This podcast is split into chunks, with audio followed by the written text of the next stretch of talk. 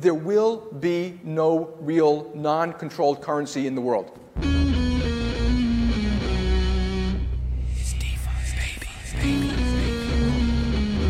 We're coming for you, banks. It's an exciting time to be involved in Bitcoin Cash at the moment. During that whole war of Lightning versus big blocks, like were, were we the bad guys? Were we the ones that weren't listening? Fundamentally, we believe in markets, transparency, and tokenization. Come on, you gotta come stronger than that, you know, like.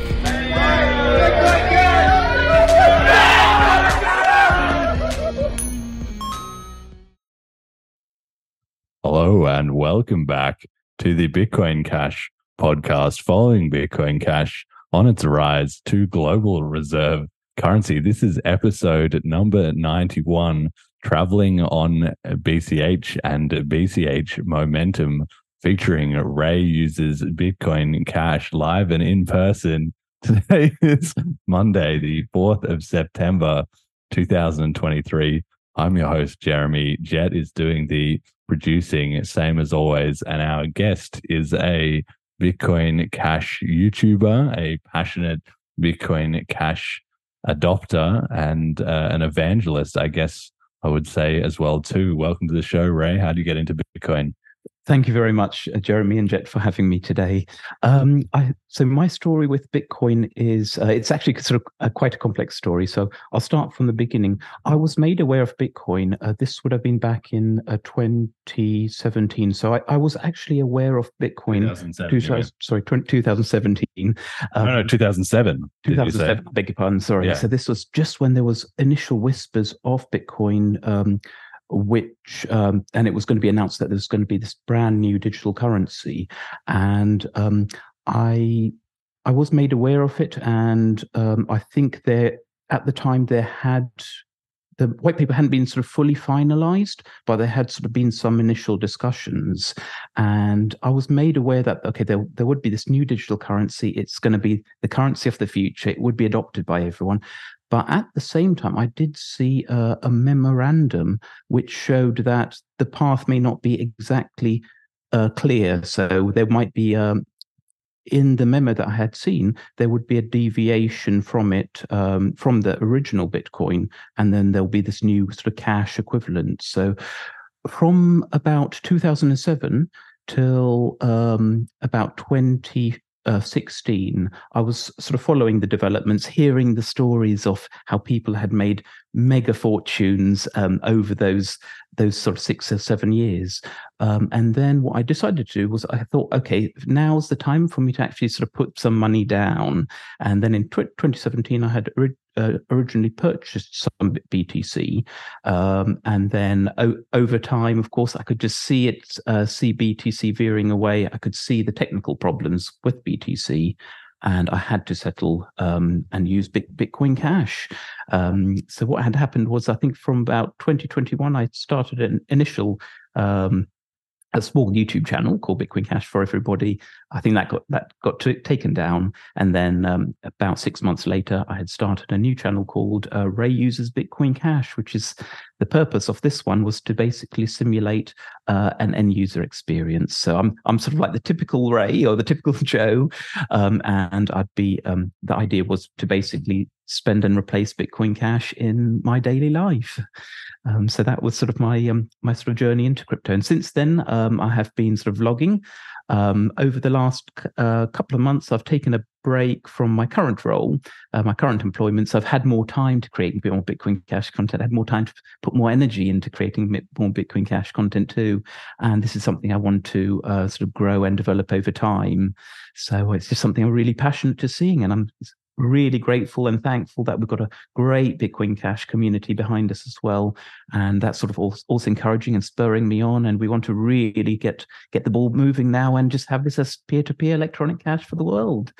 Absolutely. So tell me a little bit more about this initial document because I've never heard anything like this. So this is mm. before there was the white paper, before Satoshi was talking on the cryptography mailing list but you, so I guess you would have some sort of conspiratorial angle then to how this whole thing came together, right? That that's right. So um, in 2007, I do remember seeing. So this was even before Bitcoin Talk was around. Yes. Um, there, I had seen a.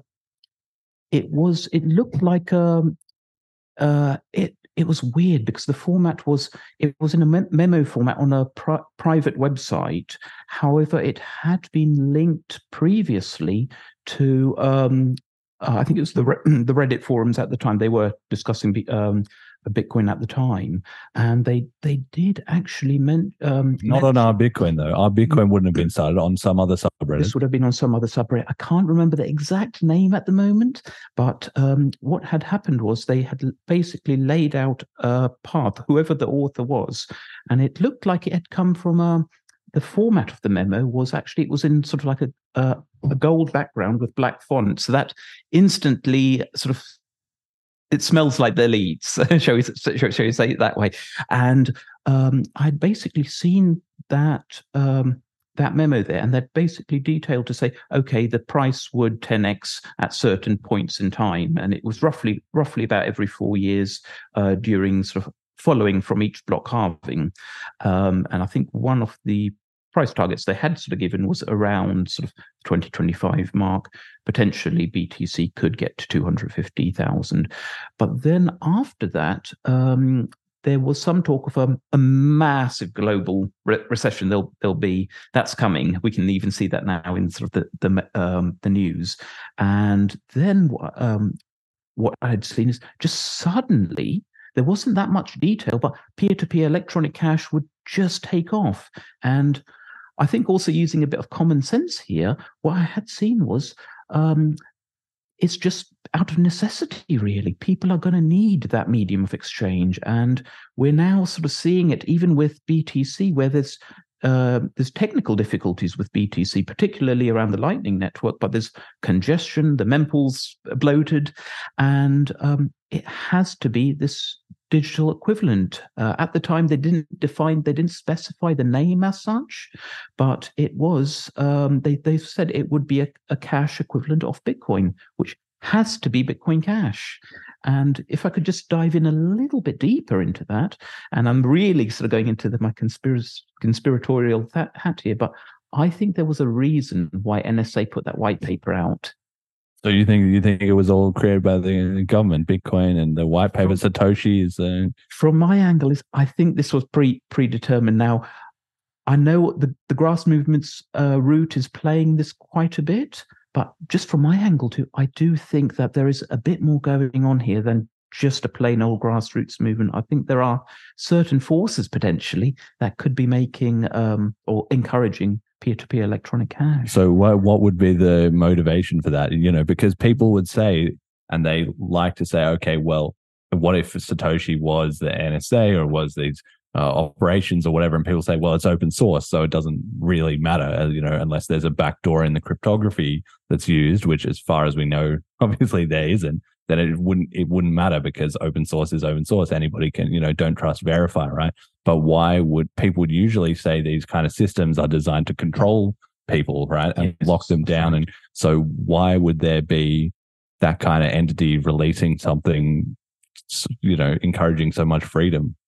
Yes, and I think it's one of these things. Um, from my point of view, is and what I'm thinking is that uh, a lot of the um, potentially, uh, if if this was a project by by the elite, shall we say, um, that uh, that ev- everyone's aware that currency systems do last about 100 years now. I think we're past that point where um, the fiat system has only got we're talking just a few years here and then i think uh, we're, we're going into hyperinflation. There's no no two ways around it. So i kind of think that it is they've just sort of left these markers here and it's sometimes their way of speaking in code as well to other elites. And behind the scenes um, i'm sure and i've done a previous video on this where they are buying them up now. I I have to also be a bit careful as to what I say, but um, I am aware that there are certain very, shall we say, very rich families which are in that uh, that that tier, shall we say, that are actually buy, buying up uh, quite a lot of Bitcoin Cash. So there is that going going on behind the scenes too. I'm sure about it. yeah, I mean, well, obviously that's uh, great to hear from our point of view, but it's really just the case that reality is stranger than fiction in many ways. You couldn't really rewrite the story of Bitcoin to be any stranger or more full of twists and turns or whatever. Personally, I'm so excited. I've talked before on the show about one day there's going to be a Bitcoin movie and I don't know why that nobody has done this yet because it would be a smash hit. But the BTC side, they can't really do it, even though they got all the money. Is their story would be fucking boring, actually, uh, if you stick to their narrative of how it all went down, right? But if you go from the BCH angle, there's so much that you could dive into there with the backstories and all the exchanges blowing up recently we've seen i saw some tweets and i don't know if this is true or not but people were joking about uh, sam bankman fried going in apparently he's now in prison you know he's in general population and people were joking about okay well he'll be introducing the cigarette swap you know perpetual futures to the the, the local cells uh, there right?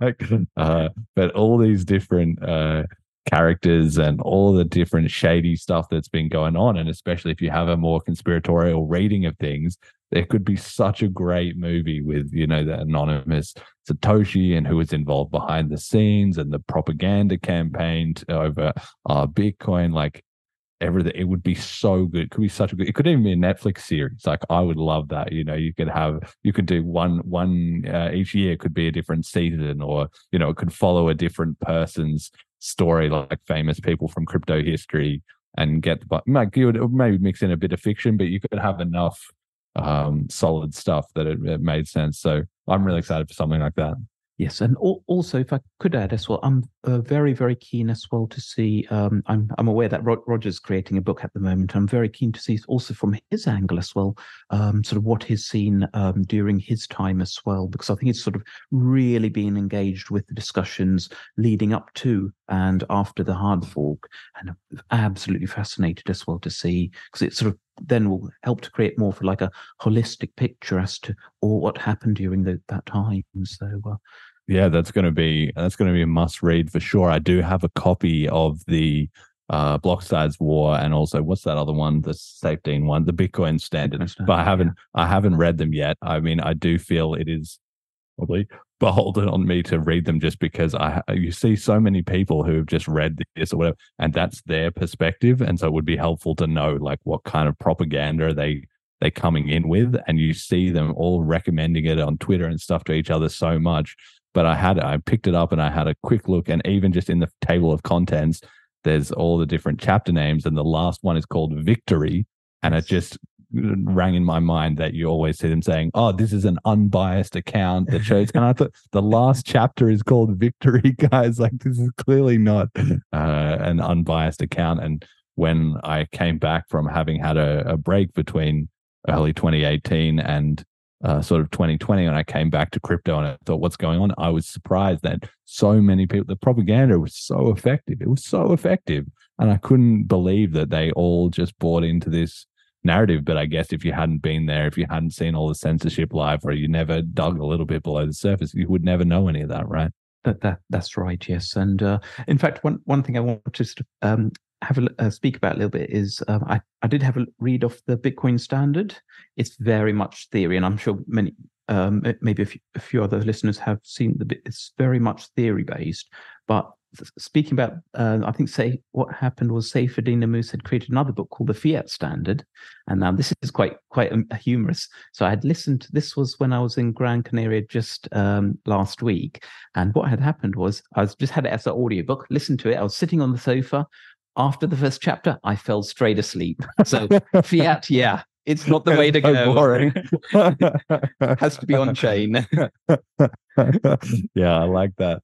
I like that a lot. That's uh, amazing. And this whole, but this whole industry, you know, of Bitcoin, like podcasters and the books, and so they just sort of have this perpetual grift going. And I know it's quite ironic that I would be saying that, right? But it took it took so long and I think still in the future we'll see more of that of the BCH side sort of pushing back, having its own channels, its own people telling its own stories and so forth. And the reason for that, I think, is just because the whole like it, it was all hanging on by a thread. Like the the run that BCH has had has had so many twists and turns and problems. And people know when you're in a disaster, when you're in an emergency, the uh, non-essentials get skipped over, right? People don't have time to be sitting around on podcasts. What about the history and yada yada yada? When everybody's like, shit, you know, we're already having a civil war, and now we're having another one and another one, and people are just trying to run the nodes and fund the next, you know, Flipstarter like was built just so that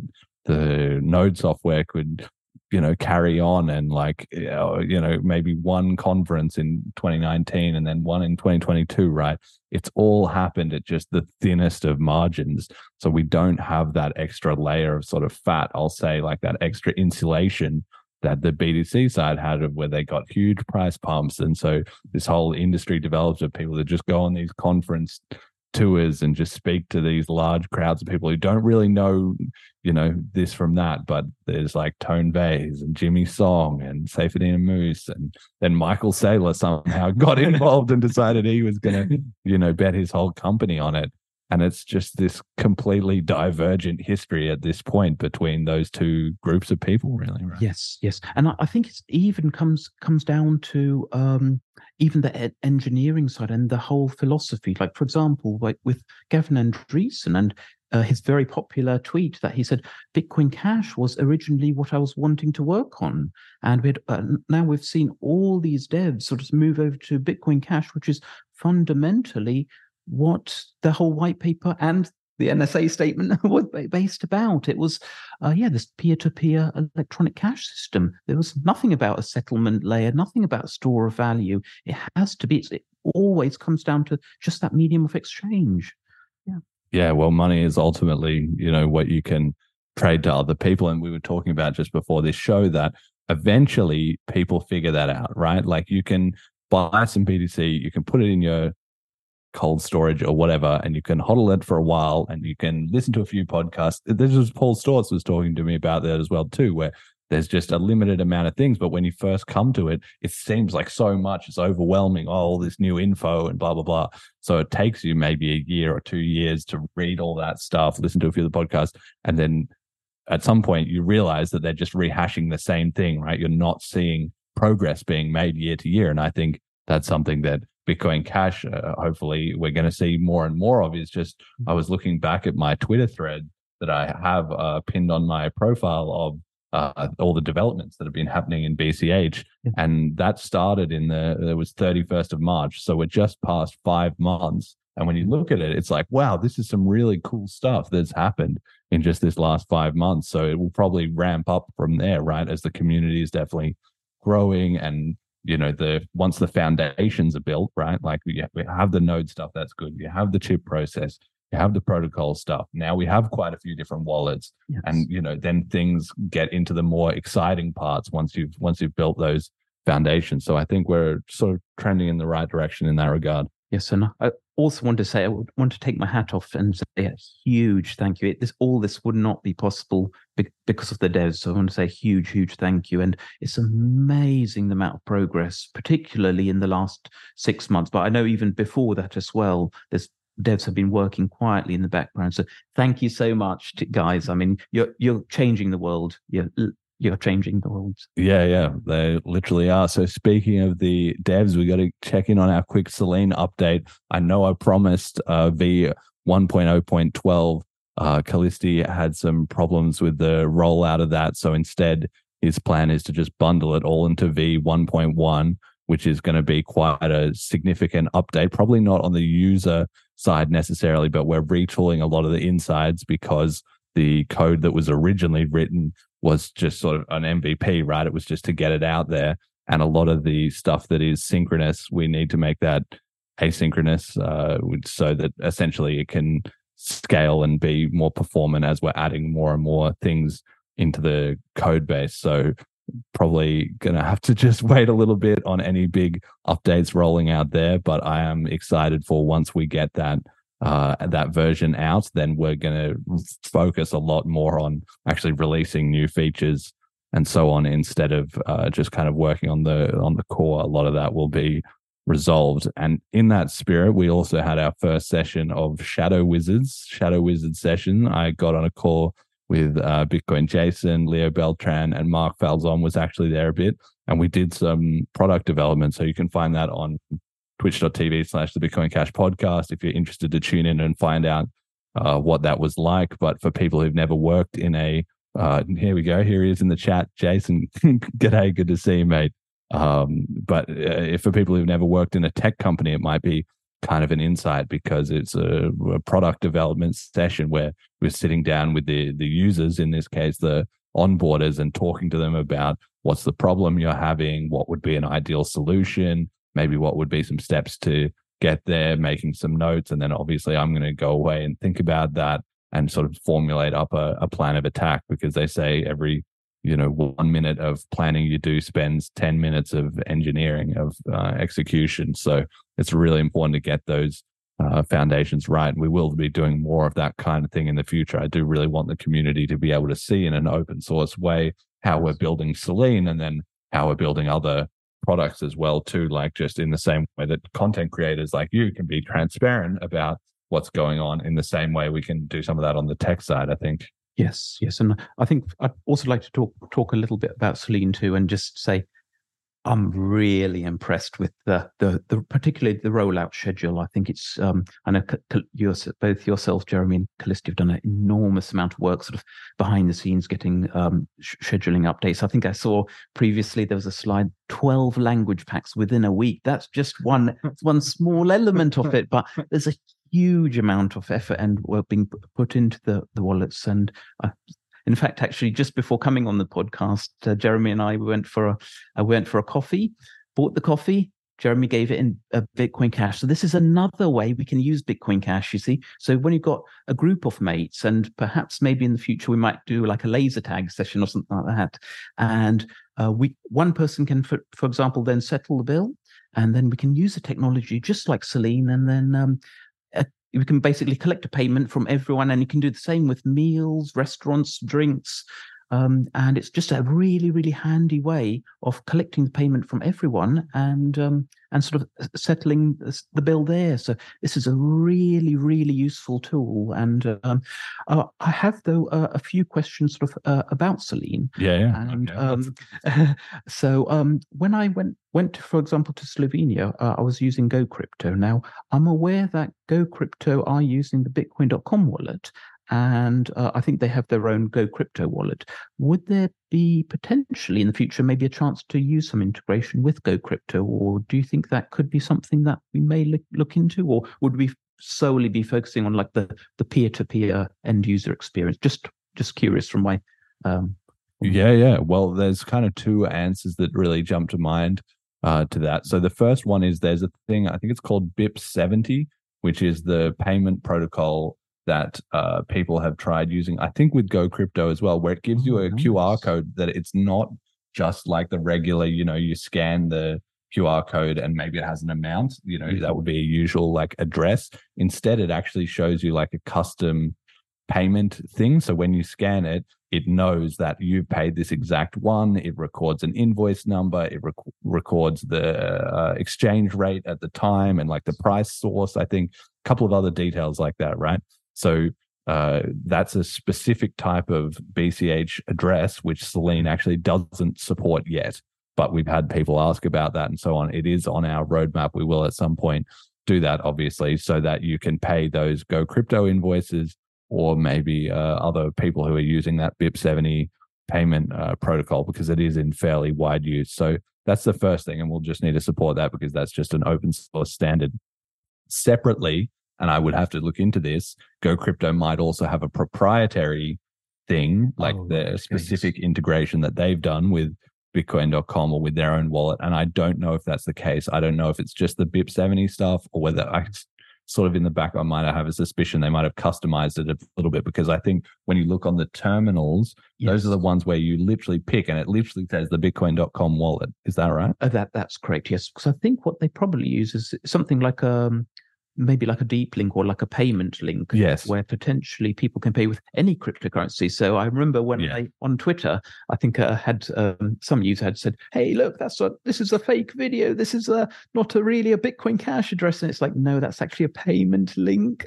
So it's slightly different but um, it, it would be uh, in, interesting to see you know um, if it's possible to get that, that integration, that would be nice. Because my preference is to use Selene. I didn't uh, didn't want to use the Bitcoin.com wallet so much. Having said that, I do do use uh, both, and I, in fact, I do use the whole gamut. So I do use Paytaca, I do use Electron Cash quite a lot, um, Bitcoin.com, and of course, Selene is my favorite. We settled our coffee bill using the Selene wallet. There's my shill there. yeah, exactly. And I think because I think there was, if I remember right, uh, Joel was talking to me about, I think the BSV guys might have been some of the ones who made, and that's why they made it with all those standards so that you could have every different currency because they were kind of like, well, if we only support BSV, we're not going to have enough people involved. So uh, they've made it uh, more general. But I think I, yeah, I have a strong suspicion there might be the BIP 70 one and then also that separate other custom one. So we will need to talk to them about that at, at some point because definitely, yeah.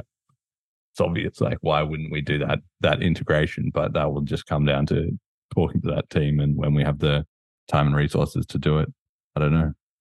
Do you have Do you have some other questions about Selene? Um, I think that that was it really, and um, I'm yeah, just one thing that really did stick out to me was just the in the number of language packs. I mean, that there have been just like twelve in the last week, and I know at the moment I'm I'm assuming that we're targeting the the more popular languages, yes. just like for example, say Hindi and um, uh, Spanish, etc., etc., etc., and then of course we'll go to the uh, the other languages. And in fact, one one language I'm quite keen to probably see is maybe uh, Sinhalese, which is the uh, the primary language of Sri Lanka. Because I think there's in the Bitcoin Cash community, I think there are a couple of people from Sri Lanka who have um, uh, recently sort of um, shown interest in Bitcoin Cash too. So maybe it might be nice to see that language back come through. yeah, yeah. Through. And I think they use Sanskrit, so it's a slightly different dialogue text than the Latin languages, but that's that's easy to translate. Though. Yeah. yeah, yeah, no, we can definitely do that. So at the moment, we've got 25 languages, I believe, and then we added these new 12, which they came from. So the first 25 we did was like the most 20 most spoken languages in the world, I think, pretty much, except for maybe Arabic, uh, plus uh, then two or three. I think I threw in Greek and Italian maybe something like that. So we did the that 25. And then after that, somebody, I think Marius requested that we add the 12 ones that were most used in like crypto, where crypto was being adopted. Yeah. And that's actually quite a different list uh, in some respects to some of the ones that are just the major world languages, right? So we added all those ones. And in doing that, the reason we could roll it out so fast was because I've written a script that, that you know, scans over our code base and finds all the text and then it just translates it into every different language automatically, right? Fantastic. So if you if you yeah have a suggested language, or if anybody does, uh, then just let me know, and it's literally only you know ten or fifteen minutes that we can just auto translate the whole thing and add any new language. And of course, as we're building new features and stuff, that's how we'll be able to keep up to date with so many translations for so many different languages. It's not perfect. Uh, there, some languages are better than others. Spanish and French seem to have been really good. Uh, English, obviously, I, I write that, so that's all just native. And then for the other stuff, uh, some like the smaller languages seem to be a bit more inaccurate. So there, if we can get user feedback, hey, tweak this, add this, you know, we will do that, right? Uh, but uh, the idea is that the auto tr- translation, you know, just uses Google Translate is kind of good enough, right? So uh, that people can understand, yeah, what it's about. Brilliant. Oh, thank you. So that's yeah, we should have more Sinhalese maybe coming soon. All right, the next thing we got to shill as well is the listener survey. So, uh, like I said on the last episode, it's just 13 questions. It's really quick. All you need to do is go to bitcoincashpodcast.com slash survey, S U R V E Y. Last year, we got 37 listener responses. And so far on this year, we're up to about 28 or 29, I think. So if you uh, can go and fill that out, if you're listening to the show, that would be brilliant because it would be quite nice if we had year on year growth. It would be a bit disappointing if it was going backwards and we we're having less uh, results. But I have been watching those results come in, and I'm not going to say anything about them uh, just yet because otherwise we'd introduce bias into the sample. Uh, you know, people thinking, oh, they need to answer one way or another way. But the it's very very interesting to see the results coming in and we will do a full breakdown of that on the next episode going through every question and all what was said and comparing it to last year as well so if you have five minutes please just go and uh, fill that out. BitcoinCashPodcast.com slash survey. And if, if I could just second that as well and say, look, um, I'm really, really thankful to uh, the Bitcoin Cash podcast um, guys producing about eight hours of content every single month. So please do spend five minutes of your day. These guys here producing, spending more than eight hours a month producing us uh, top of the line content. So um, please, please, please do spend five minutes of time. Just fill in that survey using the link uh, down below, please.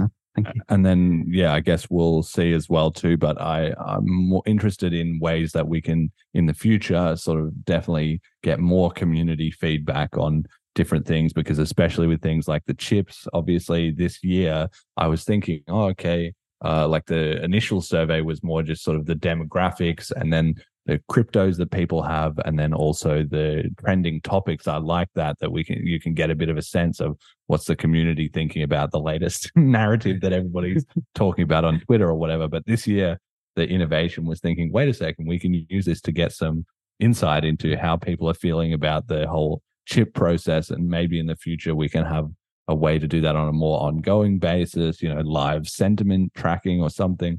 The concern i have is that at a certain point we would be vulnerable to like bots like mm-hmm. right now you know there's nothing there's no registration or anything like that obviously because i just want to keep it you know privacy preserving and so on. But at some point somebody could come in and just spam the results like full of nonsense to uh, add too much noise into the sample if they want to do at the moment the show is small enough that that's not really a problem but at some point it will be so i don't know you know what way we can do that. Maybe there's a peer-to-peer sort of way we can do it maybe with cash tokens where we mint a bunch of uh, tokens and then hand them out to known people and then they can hand them out to their friends and we can sort of build a big enough sample size of people you know in a way that is not wrecking everyone's privacy but does actually guarantee we have a real set of people i don't know jet do you have some thoughts on that yeah, so I mean, we were asked the last episode if we would ever do a podcast token, and I think this is the one case where it actually might make sense. Where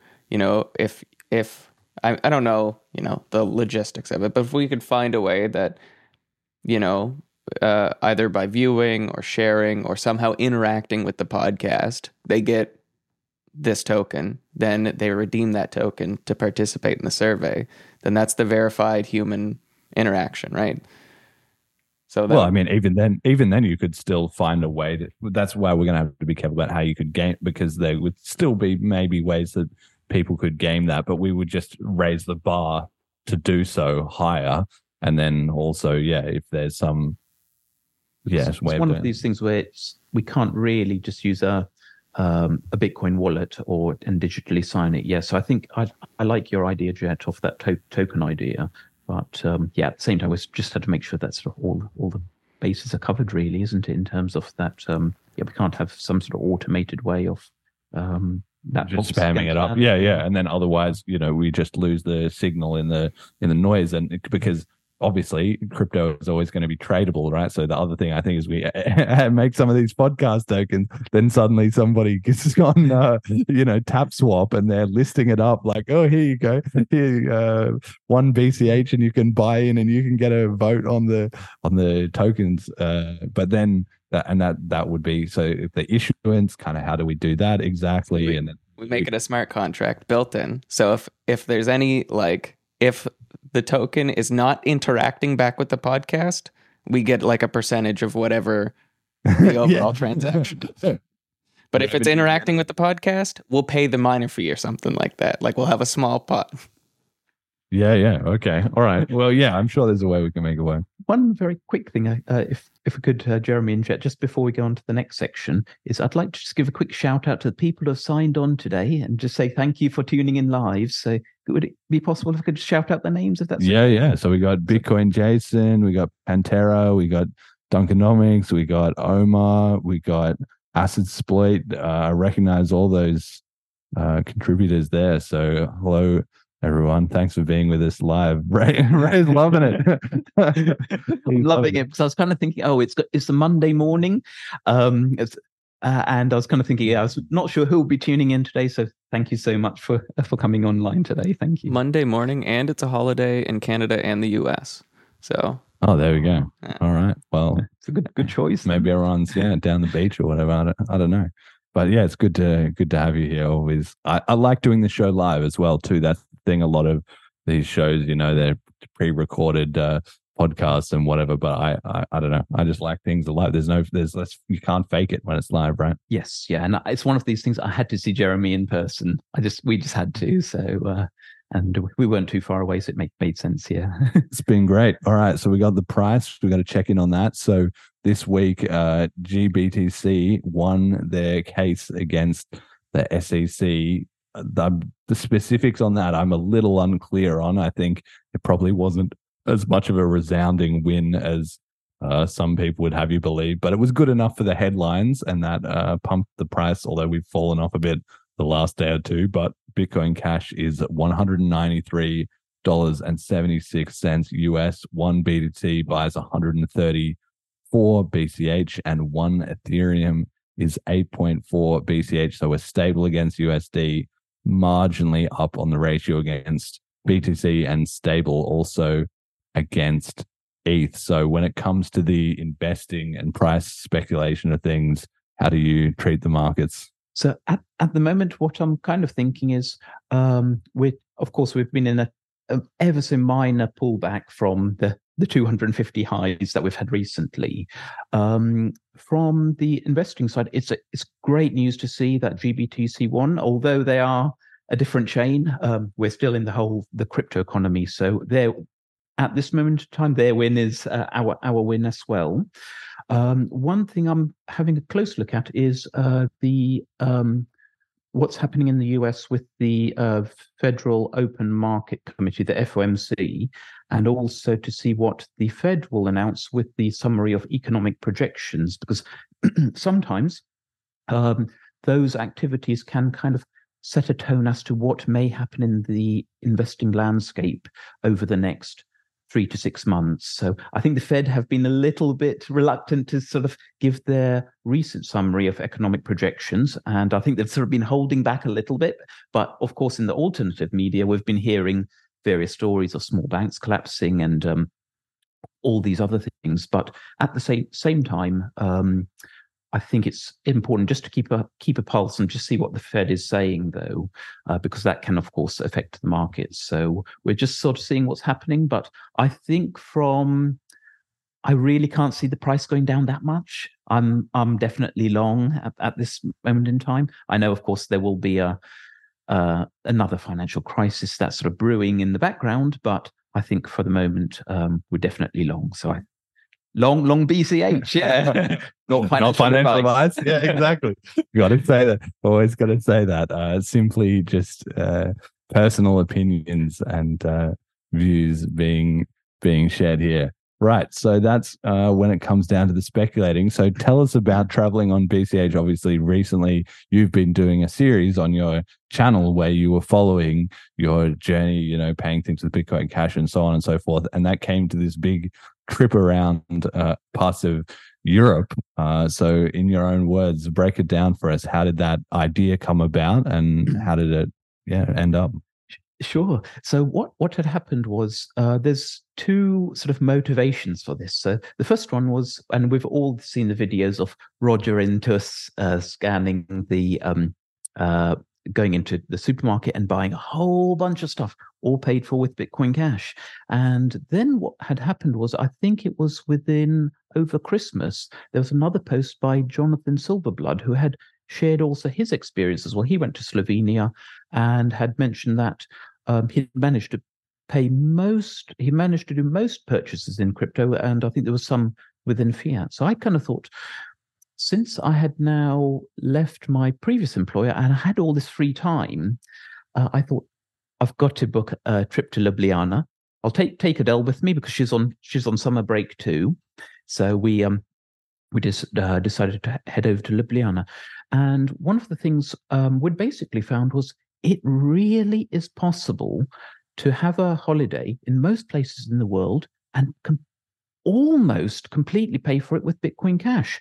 Now, I'll give example where um, when I went to Ljubljana, I pre-planned everything, absolutely everything. Apart from where I'd go to the toilet, I'd literally pre-planned absolutely everything. So um, we'd planned the flights were going to be done by Travala, the hotels, and then what I found was, hang on a second, within the Travala website itself, there's this activity section, and we can book hotels from there. It was possible um, also to get a, a, a, gift card, so you can get a Ljubljana tourist card, and that could be paid for with Bitcoin Cash. And when we bought the tourist card itself, that allowed us to travel anywhere in the country. You can use uh, most of the buses um, uh, and uh, with the tourist card. And not only that, but you can actually pay for tourist attractions. So we went to the House of Illusions, and uh, maybe some of you on there may have seen um, the video that I put of myself sort of levitating on these pins, and that, uh, the House of Illusions was paid for with Bitcoin Cash. We even had a, electric train tour around the whole city centre, and that was covered by the um, tourist card too. So all these experiences were paid. So the only bits we had to fill in was where would we eat. So half the time we decided, okay, we'll we'll eat in the hotel in the evening. So Dell and I for two evenings, we stayed there for four four days. Two evenings we thought we'd eat in the hotels. Two evenings we thought we'd eat outside. And one of the ways we got a, got around, um, actually, we I spoke to merchants, and the way I'd do that was I'd contact them both on the Bitcoin Maps and the um, the Go Crypto app. So the Go Go Crypto app I did find was a little bit more reliable because they, of course, would be incentivized uh, as they're advertising the Go Crypto product to keep those those sort of maps and listings uh, up to date. And what we had found was the when we used the Go Crypto um, app, and I'm not shilling this uh, at all. if, they, if they helped out, yeah, sure. What, what had happened was it was very, very accurate. So if I wanted to, I could within the Go Crypto app just type in pizza where, um, or pizza restaurants. It would find a list of pizza restaurants. Uh, on this slide that we're seeing now, uh, Adele was it was a fairly hot day. Adele wanted our ice cream. I just typed in ice cream, and we went to Cacao and managed to purchase um, some some ice creams. Again, all paid for with Bitcoin Cash. And the nice thing is, in Slovenia, what we had seen was a lot of these merchants do have a very nice um, terminal. And it looks just like an Apple device. So the merchants are incentivized to have it because it gives all these different payment options. Of course, fiat is at the top, which is currently the default medium for exchange. That's going to change in the future. And then we had all these other payment methods. And um, on the on the terminal itself, once the terminal's powered on, you could actually see the Go Crypto option and the Bitcoin.com wallet. And people could just click on the Bitcoin.com wallet, pay with Bitcoin Cash, and it works seamlessly. So what we one thing we had found was there was quite a lot of merchants and businesses that did not accept Bitcoin Cash that frequently, and a lot of the merchants that we had used it may have been their first time. So if you are going on a crypto holiday and you are um, you're aware that the merchant is using a Go Crypto device, all you need to do is just tell them, "Can I just see the terminal?" And all they would need to do is just make sure it's powered on just it's got a either it's been fully charged or got a charging cable plugged into it, um, and it's powered on, and then people will be able to just um, you just press the Bitcoin.com uh, wallet option. and can just pay with Bitcoin Cash, and it works seamlessly. So it really is possible to um, uh, to actually have a full holiday all paid for with Bitcoin Cash. Um, one thing I would share though, and secret to having a successful crypto holidays, you have to really do plan everything. It, that also does include the travel as well. So it'll be, for example, travel to and from the airport, um, and then you can decide how much internal travel you want to do within uh, the country that you want to visit. What you what you're probably likely to find is that um, the service providers, so it will be things like taxi companies and so on, may not necessarily be accepting Bitcoin Cash, but that's going to change in the future. So we're we're just seeing a blossoming all around the world now, and in fact, I see uh, Bitcoin Jason on the podcast too, and I really would love to spend some time with you as well, sir, just to just to learn from you and um, um, uh, uh, see how how you're doing things uh, in Australia as well. So I'd really like to like to see that. Yeah, when we were in St. Kitts, it was super interesting because it was sort of a slightly different uh, approach that everything had in that way. Like you said, okay, they got the Go Crypto app with the merchants in St. Kitts. We didn't really do it like that at all. That obviously it can work, but the way there, it was just kind of like I just walked around and I just found places like, hey, do you accept Bitcoin Cash? They would have the sticker and we would just go in there. But that's only possible in a place where you had such a strong onboarding push and you had a bit of local network effect going on, right? I think probably in the broader scheme of things, we're more likely to see more countries, more like Slovenia there, where they have those integrations. And I know one of the problems in Townsville or in other places that they have is that the staff, like you said, they're not familiar with it because it doesn't get paid with as much and so forth. So if there's a separate device, it gets uncharged or it gets lost or forgotten or put away, or only the manager knows where it is or what the passcode is, or there's a thousand other problems. So that integration with the same thing that they use for fiat ensures that it's going to be on, it's going to be ready to go. It's the same thing they could use with a credit card, right? Yes, that, that's right. Because when we went to that just supermarket, uh, it was literally that integration was just built into the backend and it was just sitting there. And when I had spoken to the shop owner, they said, I think the last Bitcoin or any crypto transaction was probably about three to six months um, prior to my, my purchase. So there are some adv- advantages of having these uh, integrations, particular at this moment in time, while there's still fiat around. But of course, that is going to be changing. Uh, it, hopefully in the not too distant future.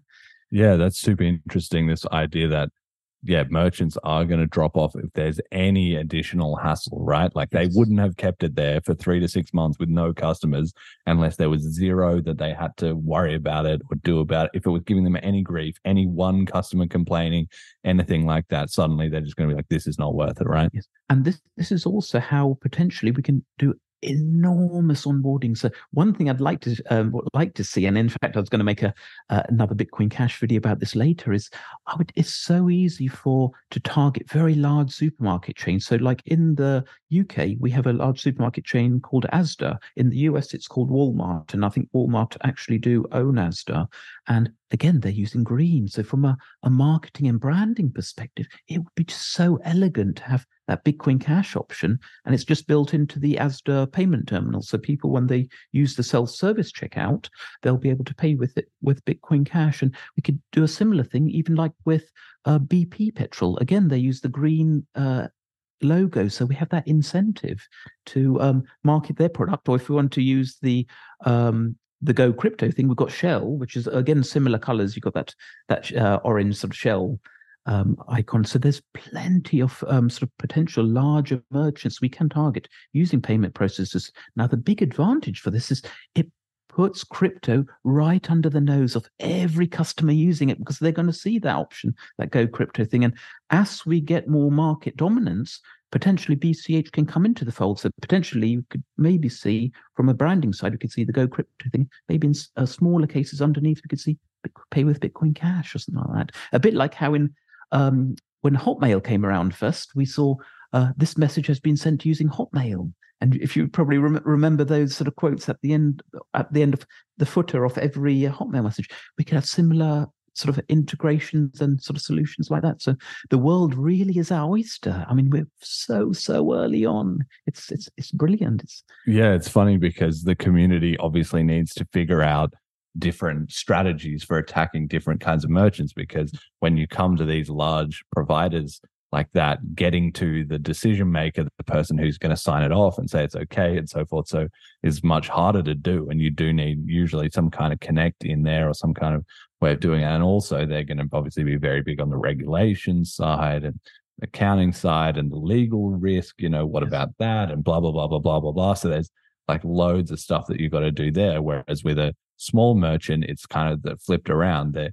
it's much easier to find the person who's involved, to talk to them, to get them to personally, you know, believe in things or agree with what's, uh, you know, the mission here, and to have them go out of their way a little bit for it, or have it be a bit inconvenient, but also to teach them on an individual level. But they're not going to need like a giant uh, you know, API integration that's you know run by a whole software team or you know 24 7 support line necessarily So there's pros and cons to on you know both kinds of onboarding, and obviously we need to be able to hit the full spectrum of merchants, right?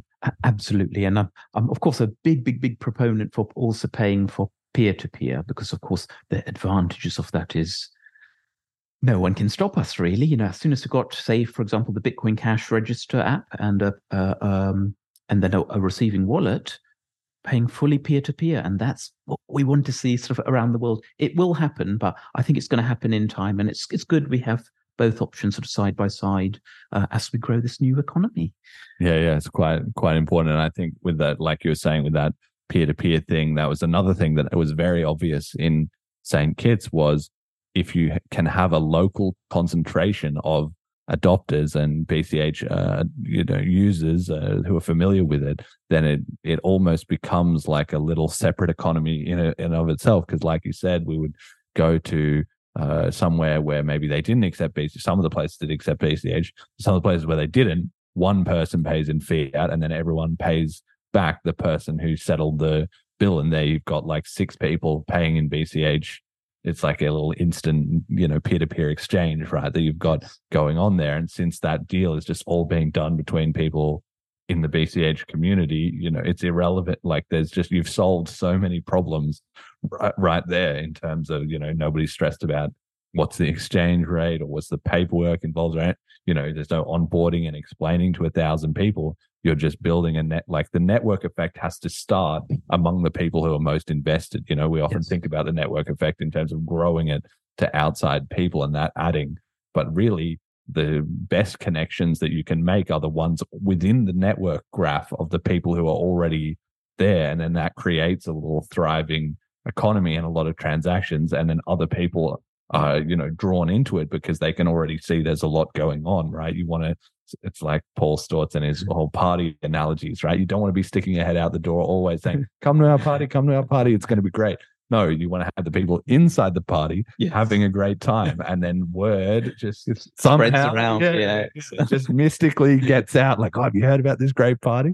That's the exact same way that the economy works. You know, when a country is doing well, when a state or a city or even an individual business is doing well, word just gets around like, oh man, this is, you know, it's people want to be part of it. Just like osmosis, isn't it? And uh, also, the nice thing is because it's Bitcoin Cash, because it's on chain, it's verifiable, it is a doddle for the accounts. Everything's timestamped. We have the amount that's paid. So every transaction, we know the timestamp um, the amount of Bitcoin Cash that's traded, and currently at the moment, the amount of fiat that, that is equivalent for. So it makes accounting easy. Whereas these other um, these other blockchain solutions, they don't they don't give that level of visibility. So this is the nice thing with Bitcoin Cash, and really we've got a good shot of bringing this to the whole world. Yeah, yeah. So, any other final sort of reflections on your uh, trip? Um, so I uh, visited. I think one thing I would definitely say though is do have a do treat yourself to a crypto holiday. I know everyone who's tuning into the podcast is working hard behind the scenes, either listening to, creating content, promoting, working on the engineering side. Treat yourself to a crypto holiday. You definitely do deserve it. If you wanted to visit Ljubljana, I would definitely recommend it. You can have a, a full holiday. Um, again, it depends on your preferences, what you want to do. Um, when Adele and I went, we wanted to have a bit of a city break. So we kind of thought, okay, we'll uh, explore the city.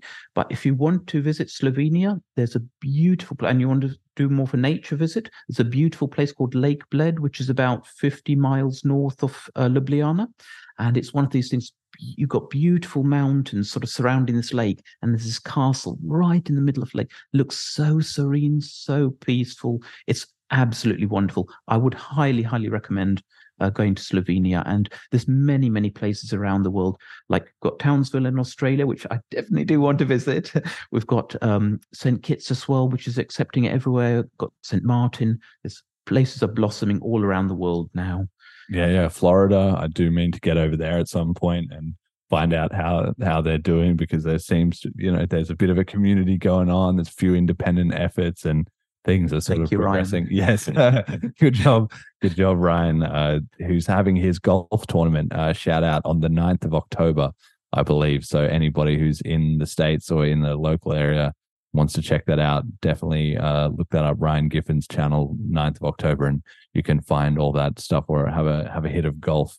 Because I'm definitely uh, keen to hear how that was from the community's point of view.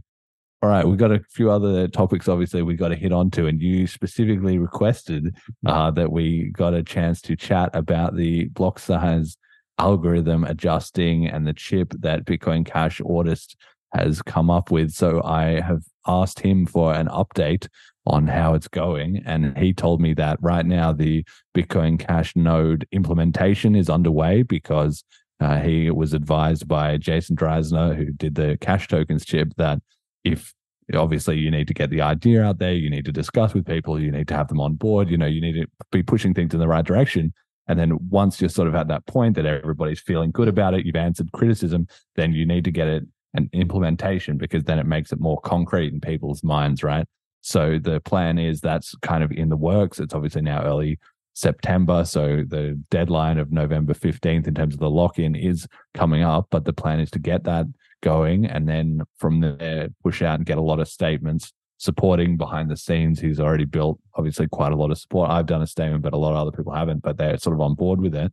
And the plan is then to lock it in in November. So I'm not really aware of anybody with a big disagreement or issue with it. But did you have some thoughts? It, it was interesting because this is something I wanted to sort of uh, discuss really, and um, I had had a look at the the whole proposal, and yep, it does does look solid. So uh, just in case anyone has not uh, read it, the the purpose of this is basically to uh, adopt a dynamic block size, which will um, give more flexibility, more elasticity for um, future demands, while at the same time reducing the overhead. So instead of, for example, going from 32 megabyte blocks to 256 megabyte blocks, and then having to update the metadata, and there's a whole bunch of other uh, administrative work that has to happen in the background, or maintenance work that needs to happen in the background, it sort of makes this a bit more dynamic, a bit more fluid. And I think the proposal is technically sound too. So we have a, uh, absolute floor of 32 megabytes, but the elasticity, I think at the moment it goes up to about two gigabytes, isn't it? So, because we're supporting 32 bit architecture at the moment, but potentially in the future that that may change as we go to 64. as far as I know, there's no actual like limit. Like it can just go, there is a limit in terms of the amount that it can grow per unit of time, right? Because I think uh, BCH Autist he designed it so that I think it was like could go to a maximum of four x per year. I think was the original proposal, and then that was then brought down so that it could only max out at two x per year. And there was a couple of reasons for that, but one was that it uh, then fits under the BIP 101, which was the original scaling proposal that Gavin Andresen said when all the block size was was starting and all that, that was kind of like everybody said, okay, this is roughly the trajectory of hardware. This is kind of, you know, would be a nice big exponential curve, right? But to hit that maximum, it would need to be that we were using a lot of capacity, right? It would need to be like, you know, full blocks uh, pretty regularly. If it's less than that, you know, if half the miners are only mining half that or something, that it won't, you know, escalate up to that amount so quickly. So as far as I know, there is I don't remember there being anything about there is no like cap, like it could just keep escalating forever, but it will only keep going up so long as the uh, you know transaction demand justifies it, right? Yeah, that, yes, that's that's right. And I think it also not, another nice thing with uh, with this proposal is uh, it does also cater for the free market. Now, as we all know, the free market can be quite chaotic. There can be some uh, bursts of demand, or sometimes things can be a little bit quieter. And having that elasticity and that block size is is a perfect solution. So I know, I know the general consensus is okay. Well, let's have a great big enough pipe that can support everything. You know, enormous throughput, but having that elasticity, uh, e- even on the base layer, I think that that is definitely the way the way to go. Yeah. Yeah, it makes sense to me. And I think probably the bigger, like you said, there is definitely some maintenance burden in terms of like if you have a fixed limit then you have to update you know the node software and you have to push out the new updates and so, so forth you know that's part of it definitely but to me the bigger burden that we're relieving is the social burden, right? Of every, like you said, everybody getting together like every year. And then somebody says, well, we're going to go from 32 to 128. And then somebody else says, well, why don't we go to 256? And somebody else says, no, my node can't handle it. And then, you know, and it just turns into this huge circus. And the amount of time and effort and energy that we have as a community is obviously a limited pool, right? So we need to be efficient in terms of the problems that we're attacking, right? We can't attack every problem. And we also can't put our full focus on only so many things at once. So, especially like something like that, which requires the entire community to buy in, it's very, very expensive from a communication overhead point of view, right? Is if everybody is discussing that, like we can even see it right now in BTC where they're having this drive chains uh, drama and then they also have the ctv that some people want to do. And that's just now just dominate are they thinking about adopting merchants? No. Are they thinking about adding tokens? No. Are they thinking about you know the next great technology frontier are they thinking about making better podcasts are they thinking about putting on a cool conference no they're not thinking about any of that because they're just going in circles uh, you know, with this uh, disagreement, which is very hard to find in a large group of unspecified people, right? So I'd say, here we go. Emergent Reasons is saying that's right. There's no cap. The requirement for slow change is important. It ensures that businesses can have predictable resource requirements. Yes. So the idea is it can it can grow, but also there's a lo- long enough sort of lead time, like you said, you know, that it's not going to escalate more than double. I think it's in a year uh, at the very very most. But obviously, if that was happening, if the economy was growing that fast, the resources of every single company in the scene would be exploding. So there would certainly be the time and resources and capital available to add add that scaling. But it also can't get so out of control that we're just you know businesses are caught off guard and suddenly nodes are going up because that's also a disaster right you know if we're known for being fast cheap and reliable we have to uphold that reliability and just can't have like you said, those big providers at supermarkets or whatever, if they go down even for just one day and everybody's wanting to use it, you're yeah. screwed. The disaster is massive, right? Yeah, that, that's right. It always has to be on, and we have to have that high availability there, yeah, all the time. And uh, yes, one of the things I think has been really good about this process, though, is that the CHIP process it really does seem to be working. I don't know what you think, but I, like I said, I don't know of anyone with any major disagreements. There was some questions like Jonathan Toomim said, okay, the schedule is a bit aggressive, and then BCH Autist, you know, adjusted that down. There were some people who were more or less sure about having a floating block size limit to begin with. That's all been discussed. It's all been worked out. And like I said on the show, I considered having somebody on to have a debate, you know, the pro and against, but there really isn't anybody making a strong, certainly not a vocal case against that I'm aware of. And this is this is something I've seen as well. Um, look, looking into the background of the, the, communications, I think everyone's swinging from the he- same hymn sheet. We want the same thing. We're really, really passionate. We want to see peer to peer cash work and be scalable and actually scalable in a safe, secure way. And I mean, hats off to uh, Emergent Reasons. I, I, we, I think we had a, um, it, we would have had an, another, was it a Zoom call? Or uh, I had asked a few questions on a, it was probably a Twitter stream. Um, and um, there's a lot of QA and work sort of going on behind the scenes. So these solutions are being very tested under very, very high load. And we know, and we are seeing that reliability there. So just want to say as well, thank you, sir. Uh, no, there's a, a, lot of work that's going in from also the QA and the stability side of that, just to make sure that the, the chain is um, stable and, and secure and each transaction works. We've had so far, touchwood, uh, a success rate of 100%. So well, that's that's fantastic. Well done, guys. Yeah, and it's one thing as well to make note of, right? Is that there's a certain uh, level of execution that is baked into the community as a result of of doing this, and I think it's really important everybody's aware of that, right? So in a like in any tech company or in any organization, really of any kind, but obviously the tech company is kind of the relevant example here. If your team gets out of practice at shipping updates, they get lazy you know things things get missed somebody new joins the team and they haven't done a big rollout before right like nobody knows what happens if the test scripts break or yada yada yada yada yada and that's why it's really important that bch like we have a regular upgrade schedule People are sticking to it. There's a known process. Even for a big update, everybody gets on the same page. Things get tested, they get done, and they get rolled out. Like with cash tokens, right? There was no drama. It all just it all just went great. Everybody celebrated, and it was brilliant. But there are always going to be you know problems and bumps along the way. But that gets magnified massively if you don't have an expectation of continuously shipping. As soon as you stop, then the momentum starts to die and inaccuracy starts to creep in. So uh, yet again, it's just the BTC community. Not only are they having an argument over what update to have, mm-hmm. even if they were going to have an update, the exact process of how to do it and how it rolls out and stuff like that is just going to be a disaster. So I've been so happy to see the the community really, um, you know, getting on board and buying into this into this process and doing things visibly and well ahead of time. It's it's been amazing. Well, well done, guys. Thank you. yeah, big thank you to everyone involved in that.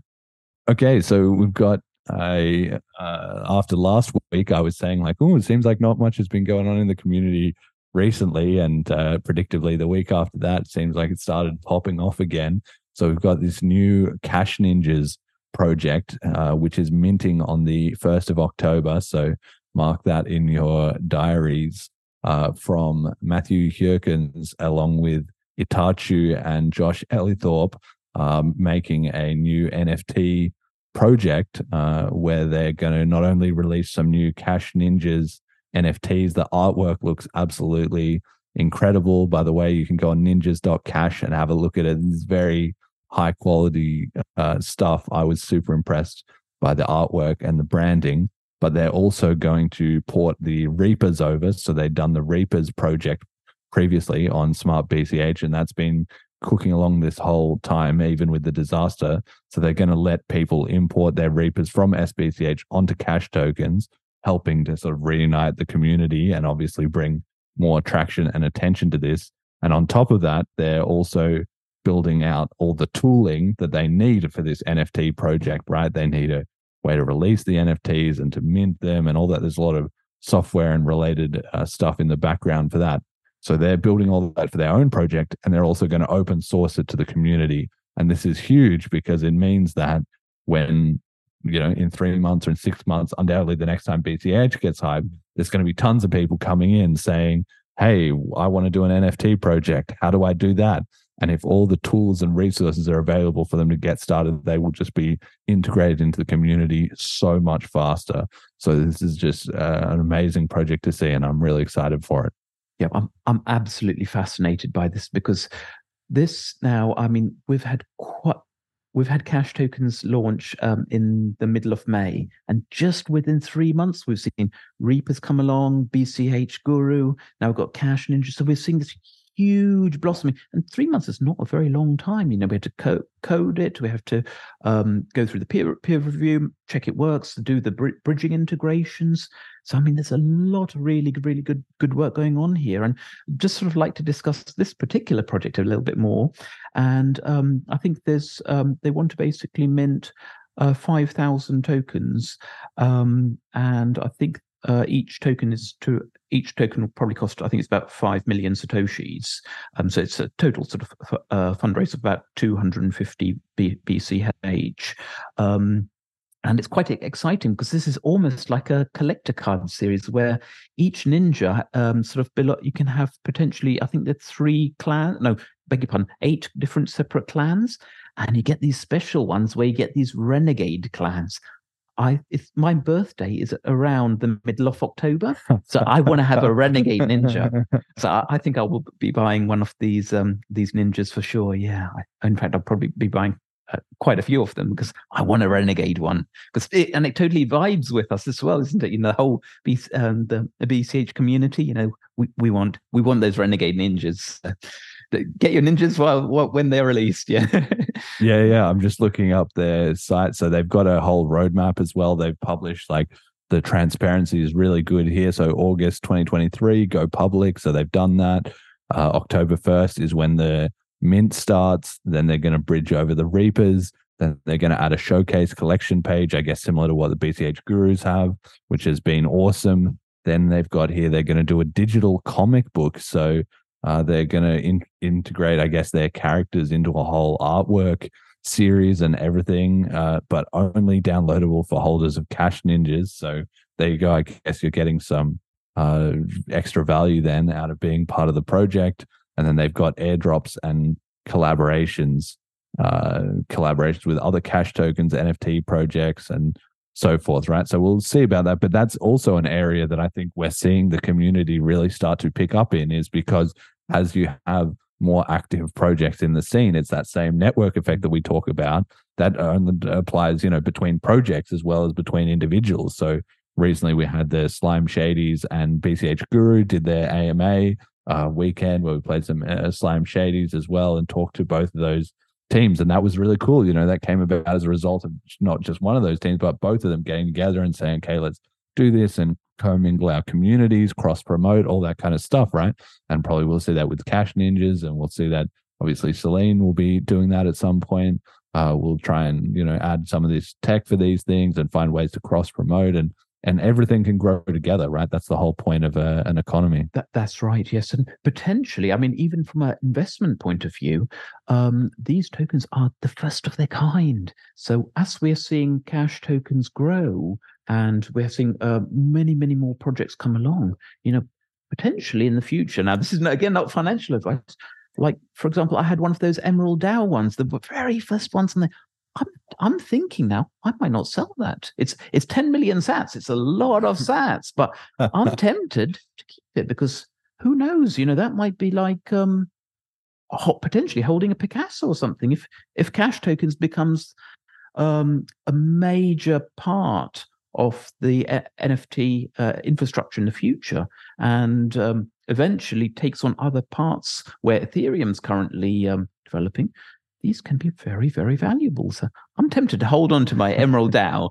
Again, not financial advice. well, I do know, I do know, and we have seen.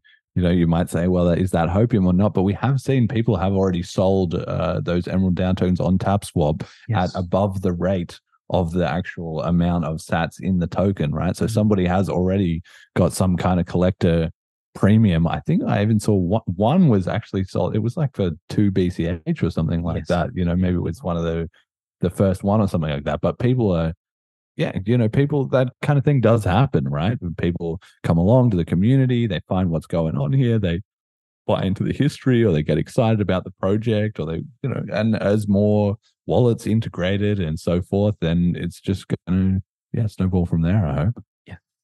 Now we've got not only the cash ninjas, but also, and I've been very, very glad to see is a hugely bullish sign, I would say, for the community is Cake Wallet announced that they were going to be, or well, I guess that they're going to be doing Bitcoin Cash integration. They put up some screenshots and they teased a beta version of their software that has BCH. Now they're a very popular Litecoin and Monero wallet. I've definitely heard both of those communities uh, hyping up this wallet and saying, "Oh, it's easy" and blah blah blah. I personally, especially with the Litecoin community, I think it's quite funny because they don't have Selene and Paytaca and Zapit and the big, you know, they don't have uh, Flowee, like they don't have dedicated wallets in the yes. Cashionized uh, Electron Cash. They don't have their own ecosystem of infrastructure of all these dedicated projects just for their coin, or maybe they do, but those wallets apparently are less good than just generic multi-coin wallets, right? They're reliant on those service providers. And so those uh, wallets are now seeing, wait, Bitcoin Cash is kicking off. Mm. I need to be a part of it. That shows that we're really sort of making ripples and teams are starting to wake up. Like we can't we can't miss this this train. There's more and more demand and things are moving in the right direction. And you don't get multi-coin projects joining up to things that have contention and division and strife. It's only when things are going well, you know, when crypto's in a bit of a summer that those projects come in. So not only do you have them, Cake Wallet, but Stack Wallet with Diego, who we had on the show recently, they've apparently been talking about doing a cash tokens integration. Now, this is not only you know bullish just for them being involved in the first place, but if their cash tokens is BCH only, right? So this is not like, oh, well, we're going to add send and receive BCH because we have send and receive this currency and that currency and that currency if they're taking the time to look into the Bitcoin Cash tech specifically and say, this is something that we're prepared to bet our time and resources on integrating and adding, either there's user demand or we expect that there's going to be user demand, then that's just like the BCH community growing without any effort from the quote unquote Bitcoin Cash community. You know, we don't have to spend any time and effort on that, but now people are coming to integrate with us. So I'm just absolutely blown away and thrilled to see that happening. And I think I think it's just a testament to just how well Bitcoin Cash works. You see, because the product works, so it almost markets itself really. And now we're seeing um, all all these other wallet providers and um, vendors creating solutions because the fundamentals work. The product works so well. It's it's starting to almost advertise itself. Well, that's what an open community is as well too, and that's something where we can really benefit obviously if we're doing a good job and the stuff is open source you never know who's who's looking at what we've got going on right? The specs are out there. A lot of the code the libraries obviously we can do stuff to make it visible which the podcast tries to do a lot of but it's just a it's just an open invitation to the world and so you never know who's going to keep an eye on it. And the other thing i think that's also important to remember is that everything that's out in the public now is sort of lagging behind the you know what's coming right? These things take time. Things take three to six months or a year or you know whatever to be in develop like this cash ninjas project right? Or these uh, upcoming integrations. They're not just going to pop out overnight. That takes a, a few months of ramp up time. So whatever we hear about at any one point is what people were already thinking about three to six months ago. You know yeah. they were cooking that up in the background. So it's really nice to see things constantly starting to to come out and the speed of the community growth and the integrations and all that is only likely to ramp up, right? So it's been a been a big year so far in 2023 uh, for for BCH, and I think that's uh, definitely definitely paying off. I've got here a tweet. I'm gonna have to really lean in to read it, but it's from this guy Luke Martin, he said uh, at VentureCoinist on Twitter, he said, interesting scenario to watch for. BCH is best performing top 20 coin this week. When BCH started to outperform a few months ago, we saw a Bitcoin pump from 26K to 31K, major alts gain 10 to 15%. Now, obviously, you can't expect the same move to repeat, but dot, dot, dot, it is worth paying closer attention whenever an anomaly like Bcash strength keeps showing up end quote. So now this is important because this guy has 350 or no 325,000 followers on Twitter. So he's a you know huge part of the sort of general crypto. Like I'd never even heard of this guy right? I haven't paid any much attention to any of this. And historically all these people ignore BCH they're pumping Solana or uh, Avalanche or whatever is coin of the week. But then once they start to hype it up, then it spreads around them. So we had Crypto Kaleo, who has 596k followers, was then also making tweets about it, who I've mentioned before on the show, right? So then people all really start to like come in. Yes, and this is where we see, of course, the price does get the initial uh, interest, even if it's something like um, a pump. So, so, say, for example, we've we've um, moved for um, we got actually a, a pump, and now we're sort of 90% over what uh, Bitcoin Cash originally was. That's got the attention. And also, what we have seen with the transactions, and particularly with on the BTC side, is there are transactions failing on occasion. We've got um, all kinds of issues with Lightning, and then they're they're then questioning it and saying, "Hang on a second, Bitcoin Cash is working wonderfully. It's it's it's just doing what it says on the tin. BTC is having all these issues. People are having trouble getting their money out. We had that recently, that that tweet that where someone had two thousand dollars which they couldn't get off a Lightning um, wallet, and with there's lots of stories like that. So what's basically happening now is um, the public are wake, waking up. They can't hide that there are huge fundamental issues with the BTC chain, and it's going to come to a crux. I think potentially, I mean, from a speculation point of view, we could see that uh, $250,000 price point. But then after that, uh, I think things are going to come to a grinding halt because all those UTXOs, they have to be written back to the main chain. And then this is where um, potentially we can see, um, yeah, Bitcoin Cash really shine. So I think once we start to see prices uh, increase, and I think when they potentially go over a thousand dollars, I mean, we really will have some, uh, will be really running then potentially because we're then taking potentially market share from BTC and other chains because people are going to need that fast peer-to-peer electronic cash and it's really getting that attention now. Yeah, you had people kind of saying this week on Twitter, like if you look look into it really, all these sort of narratives and so on and so forth, they're all just falling apart one by one. Like if you just rewind back even two or three years, you know, the BTC people, well, just use Lightning. Well, that's kind of fallen apart, not only within the BCH space, who knew that from the beginning, but with everybody else as well, too. That's kind of become the thing. Like you have, you know, the Taproot Wizards they're kind of anti lightning as well, right? So they've spread it around everywhere. And the ETH people, they're sort of like lightning's a bit of a joke. Like you guys have a shitty layer two and we have all these other great layer two. So that's now spread about, you know, it just spreads everywhere. Like once, once the, once the lie uh, cracks, then it just goes everywhere, right?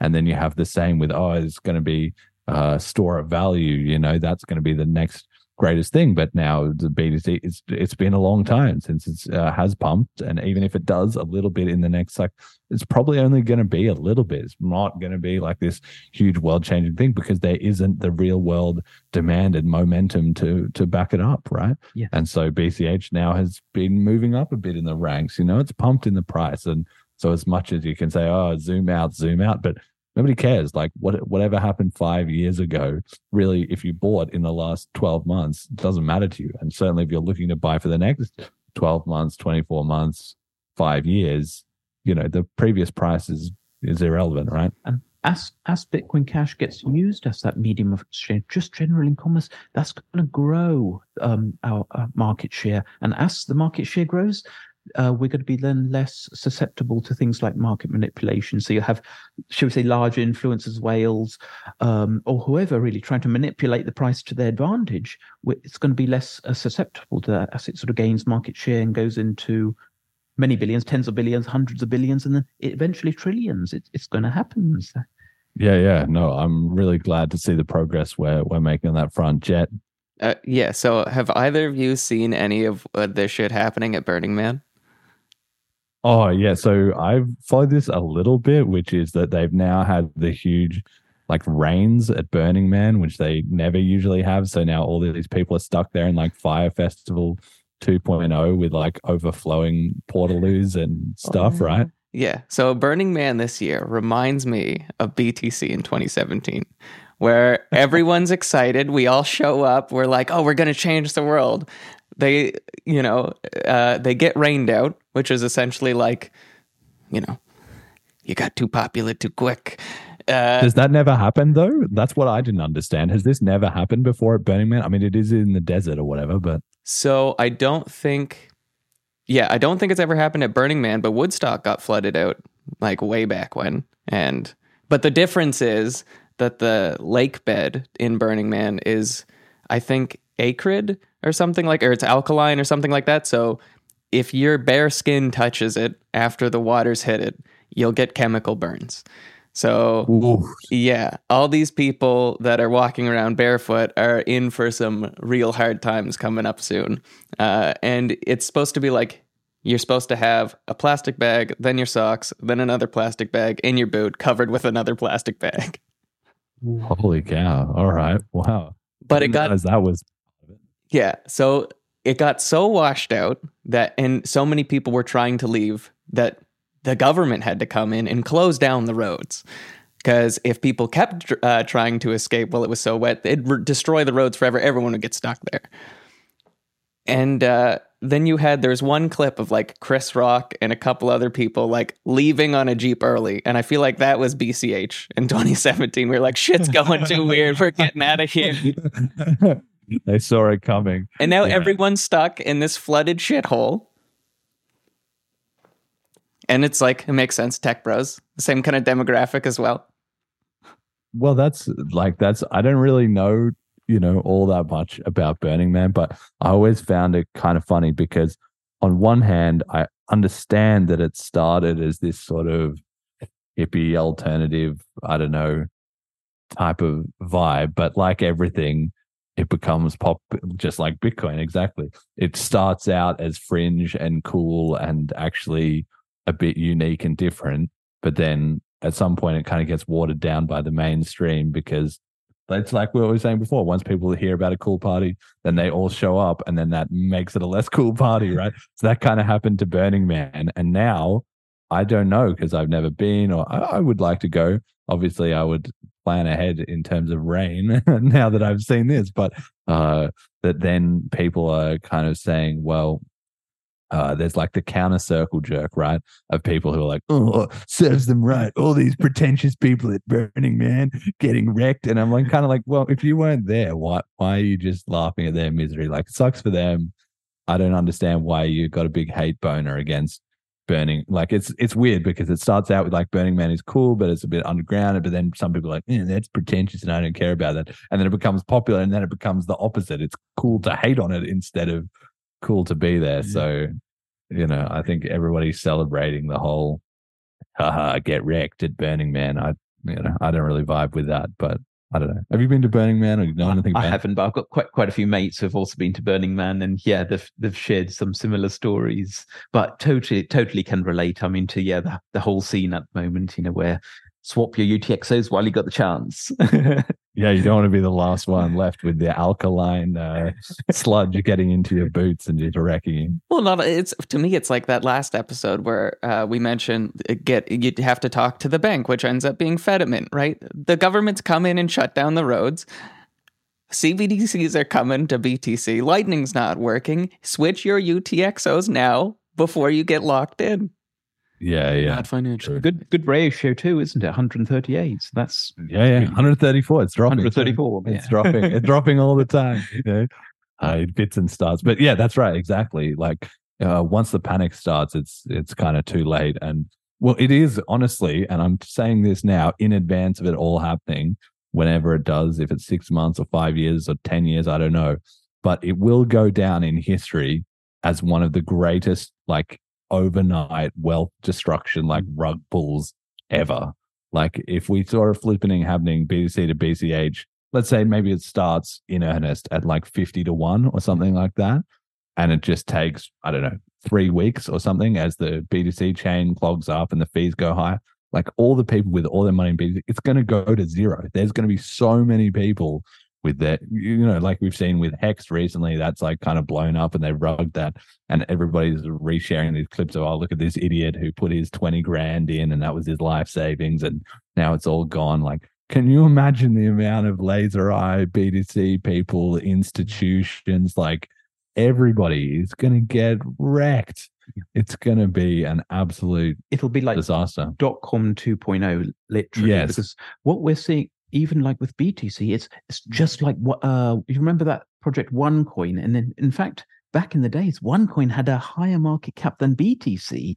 So did it? Okay. Um, I think it had to sort of on that, that show the full list, and I think they they actually did show OneCoin as having a slightly higher mar- market cap than BTC. And but their pro- I think OneCoin's problem was of course li- liquidity, and what basically happened was yeah, one OneCoin's just not there anymore. We're going to exactly see same thing with BTC. Again, probably not, not too distant future. Yeah, yeah, and like you're saying, once once it gets started, it's too late. So at the very least, all these BTC, people, they just need to get like even just a little, just hedge your bets. Just don't be so sure. But of course, most of them are that sure, and they're gonna have to learn their own their own, their own way, their own time. But there's going to be a lot of a lot of crying once all that is done. That's for sure. Okay, we've also seen some BCH accelerating in Argentina. That's another place that there's adoption seems to be going on. And I've got the video here, although we can't play it because I had the Instagram link, but I must be an idiot with Instagram because then it was the same link to the direct story, but then it got sort of replaced with something else. Here we go. Jet's going to explain to me, Boomer, why Instagram doesn't work. So there's two possibilities. One, uh, the story just disappeared, like it had been 24 hours or whatever, and that's gone now. Yeah, probably that. The second one is if you aren't logged in, I don't know, uh, then Instagram will let you see like two or three posts, and that's it. Then they'll just say that you have to log in to see anything else, anything new. I don't think it was that. I think it had okay. just gone. Yeah. But anyway, there's uh, this uh, story that I saw of uh, these two like young women who are apparently semi-famous or whatever Instagram influencers in the sort of libertarian movement in Argentina. Argentina, obviously, being home to a lot of, I guess, the libertarian thinking is much more mainstream in uh, Argentina than most other places in the world. But uh, it was great to see they just went into this shopping center. It was like shop, you know, a supermarket, and they bought some, I don't know, beans or whatever, just some random things. And they went and paid for it by scanning the QR code on the wall and all that. And I just thought it was a perfect example of I've never heard of them. They probably never heard of me. They don't know anything about necessarily all the deep story of all of this. All they know is, yeah, we want to have freedom money and this is it and it's usable and here it is go go check it out right so not all the promotion and in the end most of the promotion of bch is not going to come from what we think of right as the bch community in quotation marks. That sort of core that we said that is running all the infrastructure and the servers and building the wallets and you know kickstarting the movement yes but uh, it gets picked up by people with bigger voices and they don't need to know all the details. All they need to know is you scan pay done didn't wasn't my fiat money and it doesn't it goes up you know instead of going down. That's all they need to really know about it. And i just saw this was a perfect case of it because yeah it's just these young women who are not really the typical bch demographic that will become the bch demographic but they they need to hear it from somebody you know that they can relate more to. And this was just a perfect case of that.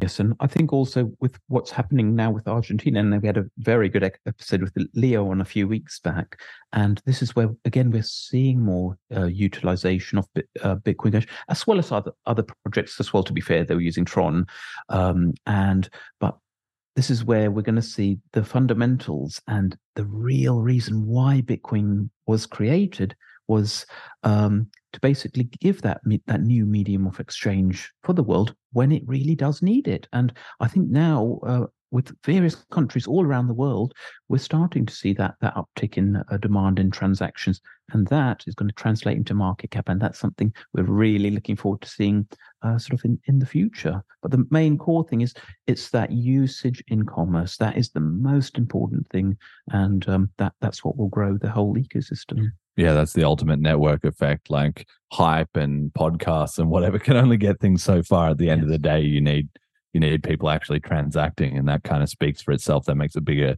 bigger impact uh, than anything. Also, people, I'm just going to give a brief mention to this. I'm certainly not the one to talk to or to find out more about you know this from me, but there's this guy Javier Milei who is this kind of anarcho capitalist guy who's now just shot to the lead in the polls in Argentina. It's been, you know, a big story that's caught my attention, but for a lot of other people who maybe, you know, haven't seen that, you should definitely look into it. He's just been coming out and saying, like, look, let's literally just dismantle, like, some of the most radical, you know, policies you've heard, but not radical in terms of, um, you know, wanting to be violent or anything like that, but just straight up, like, loads of these government departments, they're useless. Like, let's just get rid of them. And this central bank, let's just like shut it down. Uh, at the moment, there's a big conversation in Argentina about dollarizing the whole economy and so forth. And for him, it's just more like, well, we'll just let the free market decide, but people are already using dollars, or maybe they use Bitcoin or whatever, whatever they they're doing. And it's just come out, obviously, in a country like Argentina, only once things have got to quite a bad state are the population open minded to, damn, we really need some different solutions. So maybe his more sort of out there or controversial way of presenting things or his, his more you know severe takes on what it would take to fix the situation wouldn't vibe anywhere else necessarily but in uh, argentina it's having a bit of a moment with that. So you should definitely look he's very entertaining. He's very entertaining. So hmm. uh, i highly recommend watching some of his clips. Maybe some people are just listeners of this show. I doubt it. They're probably going to love it. But if you show it to your friends or something, they might be like, "Wow, this guy's a bit a bit nuts." Uh, but he's yeah, he seems like a smart guy, and he's doing doing great work. And uh, according to the BCH Argentina team, he is at least obviously he knows about Bitcoin, but he is at least somewhat aware of uh, Bitcoin Cash. I've heard as well uh, too. I don't know how deep he is on all the crypto uh, stuff, but that's that's certainly a part of it too. So I think we're we're getting a word in there. Do you know Javier Milei? Have you had a seen I, this? I haven't heard heard of him uh, bef- before today, so I'll, I'll definitely ch- sort of check him out because I'm I'm not too much from the ANCAP kind of community side of things on on BCH. I'm sort of really I'm more from the commercial sort of side and um, the sort of end user space. That's sort of really my my main focus. But I would definitely check out Javier yeah, after this, probably later later today. Yeah, yeah, yeah. check out his content. Okay, we got community comment of the week. this is a good one. Uh, so we had a tweet here from Mr. Hodl, who has quoted, he's taken a screenshot of Paul Sztorc uh, from the Drive, Choi- Drive Chains uh, fame, who said on the 30th of July 2017, so this is five years back, this is a historical context, but Mr. Hodl is quoting today this tweet from 2017 which says uh, from Paul Sztorc, Bitcoin Cash could win. It's cheaper to use, and decentralization is completely useless 99.9% of the time. Just hodl both. So, obviously, around the time of the split, Paul is uh, advising the community look, just play it safe. Like you've got coins on both sides. Just leave it, you know, leave it there. Maybe there's a chance that uh, the market kind of goes in the Bitcoin Cash's favor, right? So now Mr. Hodl in the light of their current context of drive chains and so on, is then quoting him to say, "Look at this shitcoin. Uh, he always supported Bcash. He was a sleeper agent. You know this this kind of vibe, right to it." And then you have one quote higher, which is this guy Polid, who's this huge fan of CTV, and that I've um, you know discussed with in the past. And this has also been notably retweeted. So there's four layers of uh, discussion here by this guy Zenda, who uh, is also sort of in a similar vein to this Pollard guy, uh, saying, You're getting psyoped by the big blockers. So our master plan has been revealed here, where not we've just maintained this currency for six years so that uh, Paul Sztorc could get quoted. And it's just funny because their own community drama and stuff. Every time they try and do an upgrade, it turns into the bad guys of the B caches. You should go to Bitcoin Cash. I knew it. You were always a shitcoiner. You were a saboteur. Everything about that.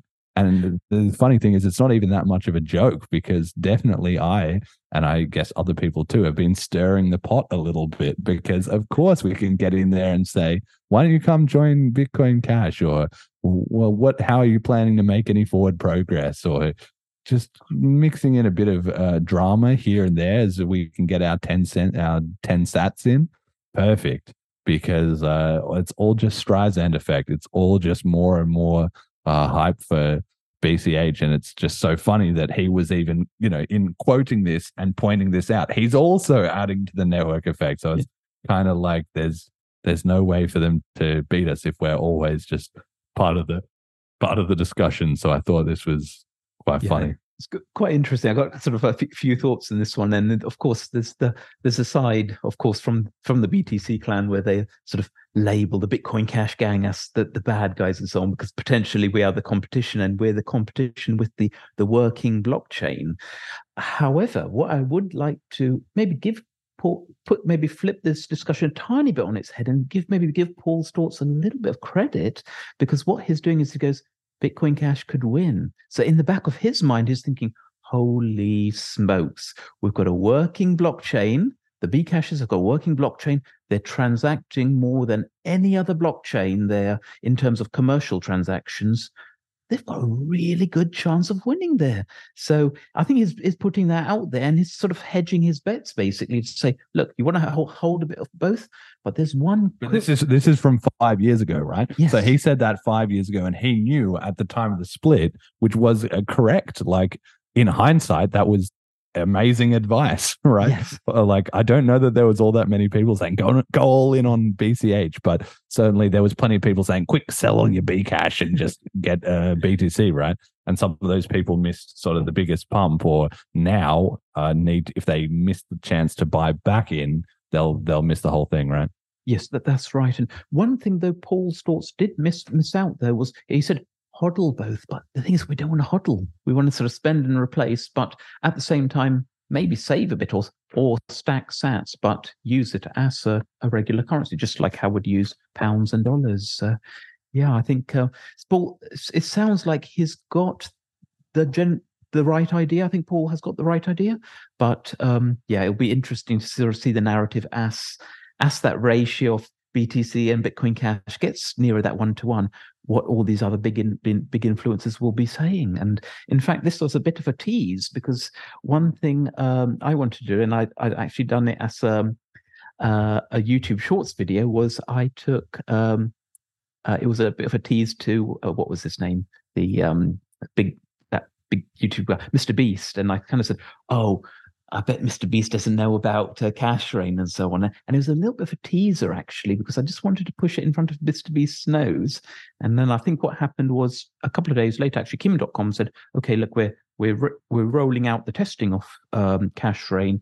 It's soon going to be getting to the big influencers. So we can see that potentially that huge network effect where if someone like Mr. Beast uh, subscribers did actually use Cashrain, he's got 175 million subs. He's got more followers than most countries have citizens. So potentially, um, even if it will say 10%, that's still 17 million users. That's a lot of transactions. So this is potentially where we can see Cashrain being a very, very useful tool in the future, where um, it would be used to distribute rains to people all around the world at the same time. It's it's wonderful. We've never seen capital move like that at any time in human history. So it's really amazing, amazing, amazing. Do you have any thoughts on the whole uh, drive chains thing and how that's playing out? Do you think that they're going to have to sort of split off to get things their way? Do you think eventually they'll just get shouted down and told to piss off?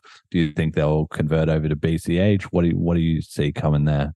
Potentially with the the drive change in the future i think they may have to splinter off because you'll have these hardcore maximalists that don't want to change anything. And we've seen it now with um the had a had a bit of a brain uh, brain freeze but we see saw it with the ordinals. Yeah. And uh, we're going to see exactly history repeat again. The btc maxis are not your friends guys so I think come over to the Bitcoin Cash team. We do like innovation. We do um, we do accept all ideas on board. I think you, you use your talents there. That's that's what I would say is yeah. Um, and um, we can actually uh, you know, use your skill sets and grow things that way. We won't shut down ideas completely. We'll you know listen to all points of view, and uh, there's definitely um, use cases and this yeah, there's a necessity for these these other other solutions, but that can be built on Bitcoin Cash. Come aboard. yeah, Jet says they're not even their own friends, and that that's really the truth of the matter. And uh, kind of the ironic thing is they like they like it that way. And Bitcoin is supposed to be anti-fragile. It is supposed to be decentralized and so on.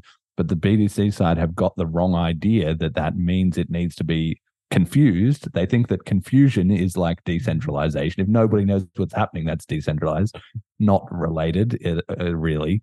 And they also think that if there's a lot of arguing, there's a lot of contention and conflict, that that's also decentralized. Well, that's not really the case either. Like you can have things that are, for instance, uh, English is decentralized, maths is decentralized, but nobody's you know, arguing over that. Certainly not in any great amount right? Just it it is what it is, and it all just works. And crypto can be the exact same. And I think it's a very valuable point that the ordinals side of things does show how how it went because firstly ordinals is now completely out of the discussion who's talking about that nobody everybody's talking about these drive chains and ctv and other things and then did they ever get any change in well no because the ordinals came in sort of by accident but if they'd had to split off to their own chain, they didn't. They didn't try that. They didn't, you know, go uh, go that that deep in the paint, basically. So it's it's just kind of like, well, time kind of moves on. A new thing becomes the story of the week, and a new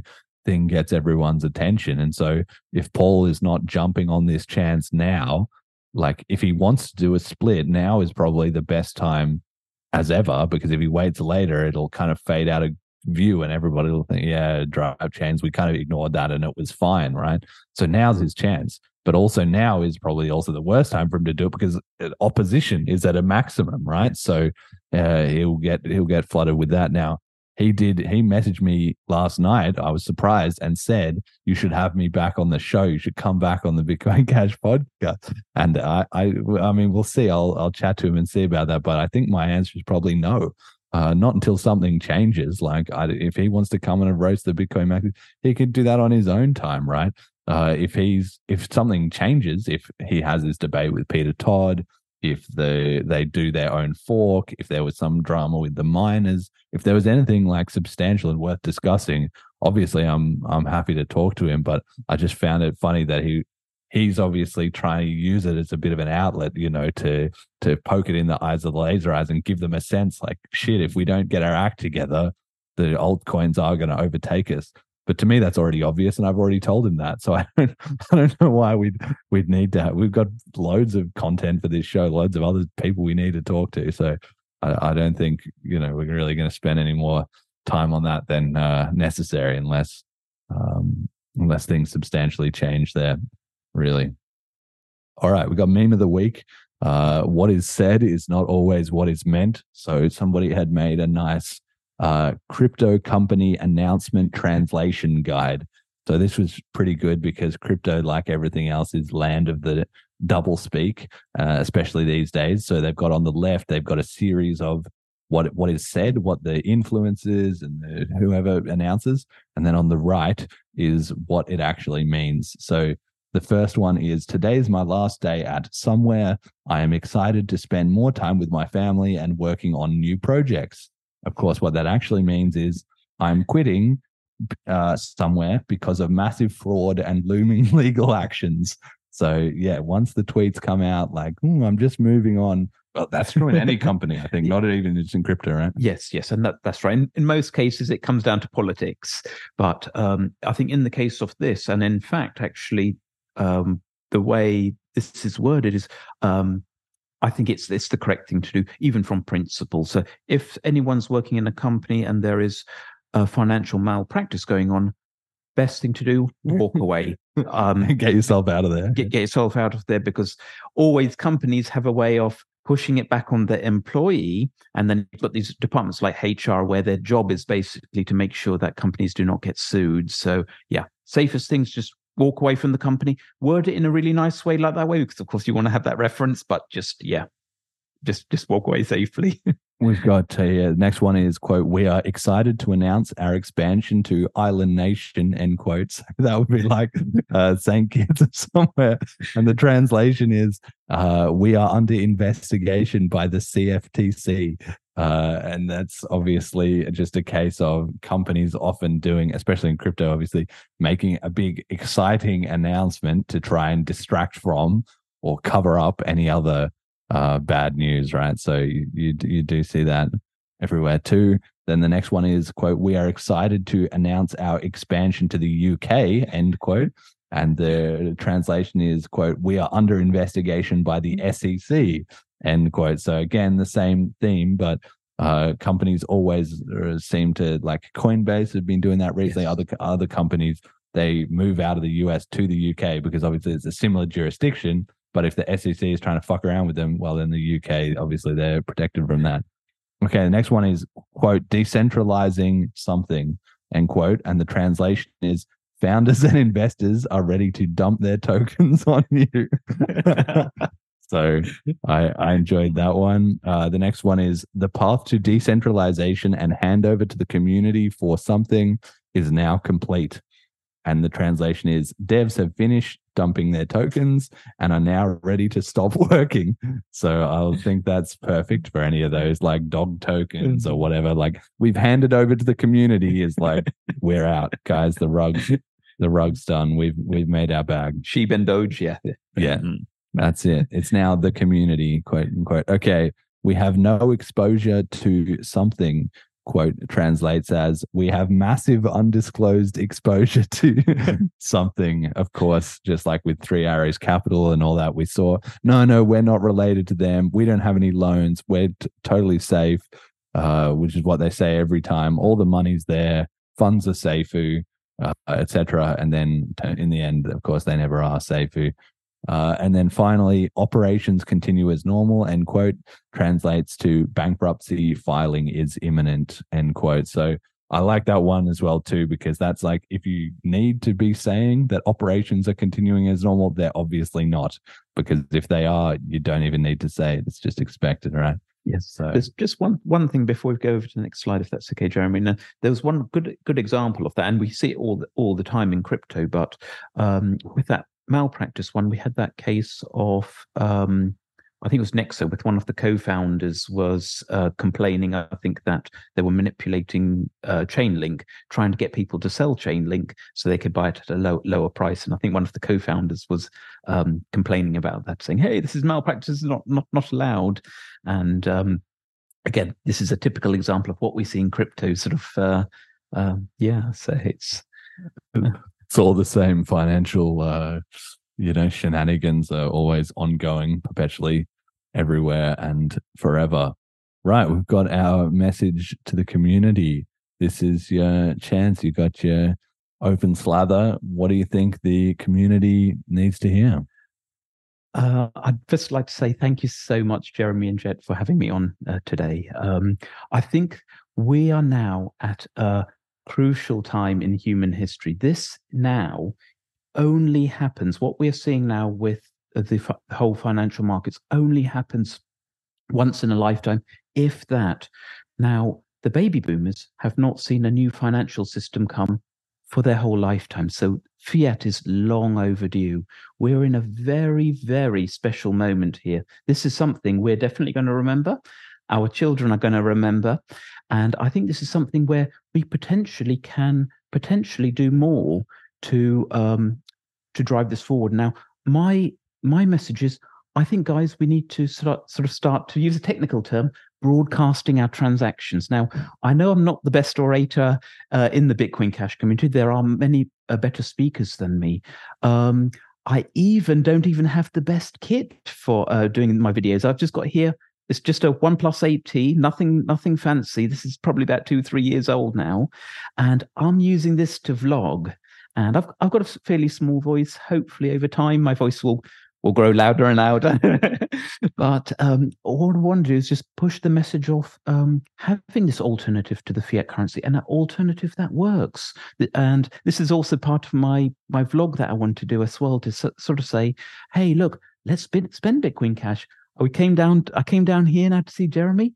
I bought fuel, paid for it by Morrison's with Bitcoin Cash. This every single day now i'm finding reasons to spend it and integrate it in my daily life and i think now we can basically highlight all these sort of transactions we're doing and sort of get a bit more chatty both in the twitter spaces and in youtube on twitch and all these other forums and um, we then bring it to market. Because once we get to that potential area of we have about 10% of the world using bitcoin cash it's going to roll automatically. People are going to be using it in their day-to-day lives. It's and we're going to start to see that momentum build as uh, fiat gets devalued more and more because the incentive to use a better money system will be there and that's sort of my message. Give a quick shout out to what's the service that you use for the uh, gas, like you were telling me about. So I I use this website. I'm based in the UK. I use a website called giftoff.com, G I F T O F F.com, and they allow you to convert your uh, Bitcoin Cash into uh, Morrison's uh, credit, and you can basically then swap swap that Morrison's credit and buy any any fuel, like not just fuel, but Morrison's is a supermarket chain as well, so you can buy any product you like with with Bitcoin Cash. Yeah, damn, I'm gonna have to look into that. I don't I don't know uh, if there's a Morrison's nearby, but I'm sure there sure there would be probably if I look around. It's fairly dot, dotted around. Yeah, I think there'll probably be Winchester or um, there'll be some around.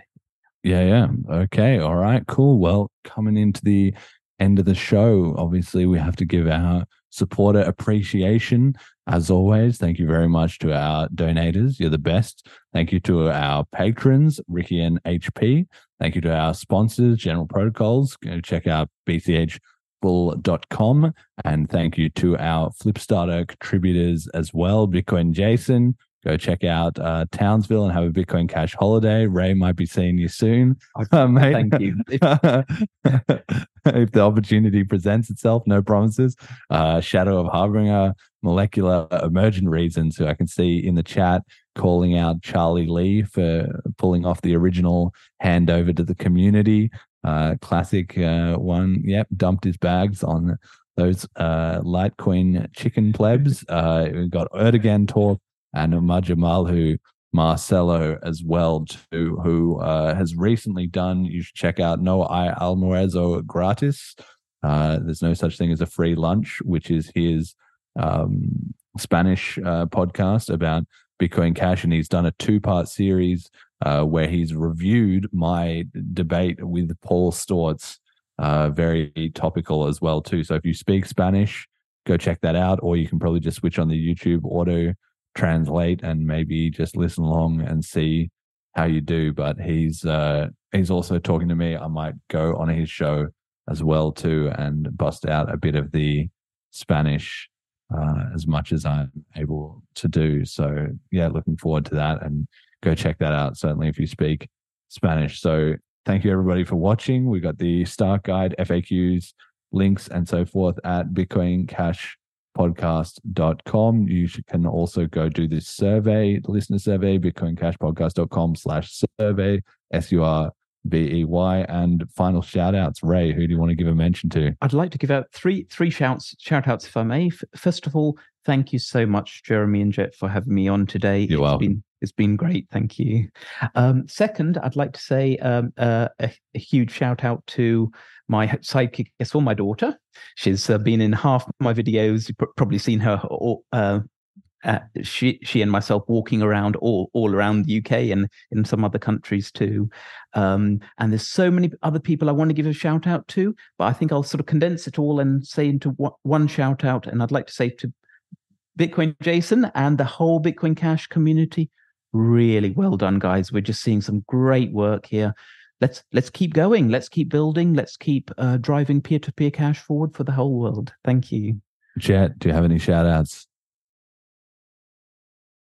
Not this week. All right. And my shout out goes to any new projects that are joining the scene. So obviously we have uh, Cake Wallet uh, potentially getting a part of things. Obviously we have Cash Ninjas, even if that wasn't that was those guys who were already about about a bit in BCH, but spinning up a new project deserves recognition and Stack Wallet if they're also adding cash tokens integrations and becoming part more and more of the BCH scene. I absolutely love to see it. I love to say that in the, you know, I predicted uh, in the show over the last year or more, you know, that things would turn around for the community and we would start to see more and more action and activity and network effect building because that's what that's what happens when you have stability. First you need you know when you have contention and fighting and arguing well that just drives people away because it's just a toxic mess. It's worse than burning man. So people are not incentivized to be a part of it but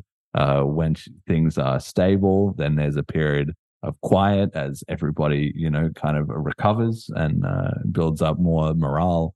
And then obviously you start to come into the the grassroots and momentum where things plants start to grow again. You know i think it's like a it's like a bushfire right? I'm, I'm australian so i always think of it like that. You burn away all the undergrowth it's all black and charred but then you start to get some green shoots come through and then soon enough you have a whole kind of forest growing out of it so we're gonna we're gonna be coming into a, a stage where those early uh, projects which are joining the scene will be attracting more projects and the scene is going to grow at a, a, faster and faster rate. And it only takes a few of those small shoots. You know, most of the action is happening underground. That's what's happening with our messaging, with talking to different people, with different parts of the community, you know, putting up public results. That attracts notice, even if we don't realize that that's what's happening, but it is. Uh, and along with the ongoing collapse of other narratives in other communities and the introduction of CBDCs, it's just a perfect storm, really. So yeah, everybody just keep doing what we're doing. And if any new uh, projects or companies are joining the scene, welcome. And everybody, please uh, go out of your way to be friendly and engage uh, with those projects, give them early feedback and so forth, because then that just encourages them to be more and more a part of it. All right. I think that'll do it today. Thank you for listening. And until next time. Thanks, everyone in the chat.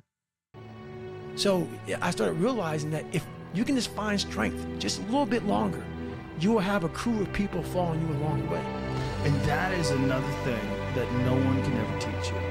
Because you, you're going to have to learn that on your own. Mm-hmm. You're going to have to figure out how to pull that energy out of your mind on your own. There's not, there's, there's no book you can read that all of a sudden I have it. I've got the technique now. I know how to do it. Yeah. No, it's, it's a, a grind that you have to start and finish on your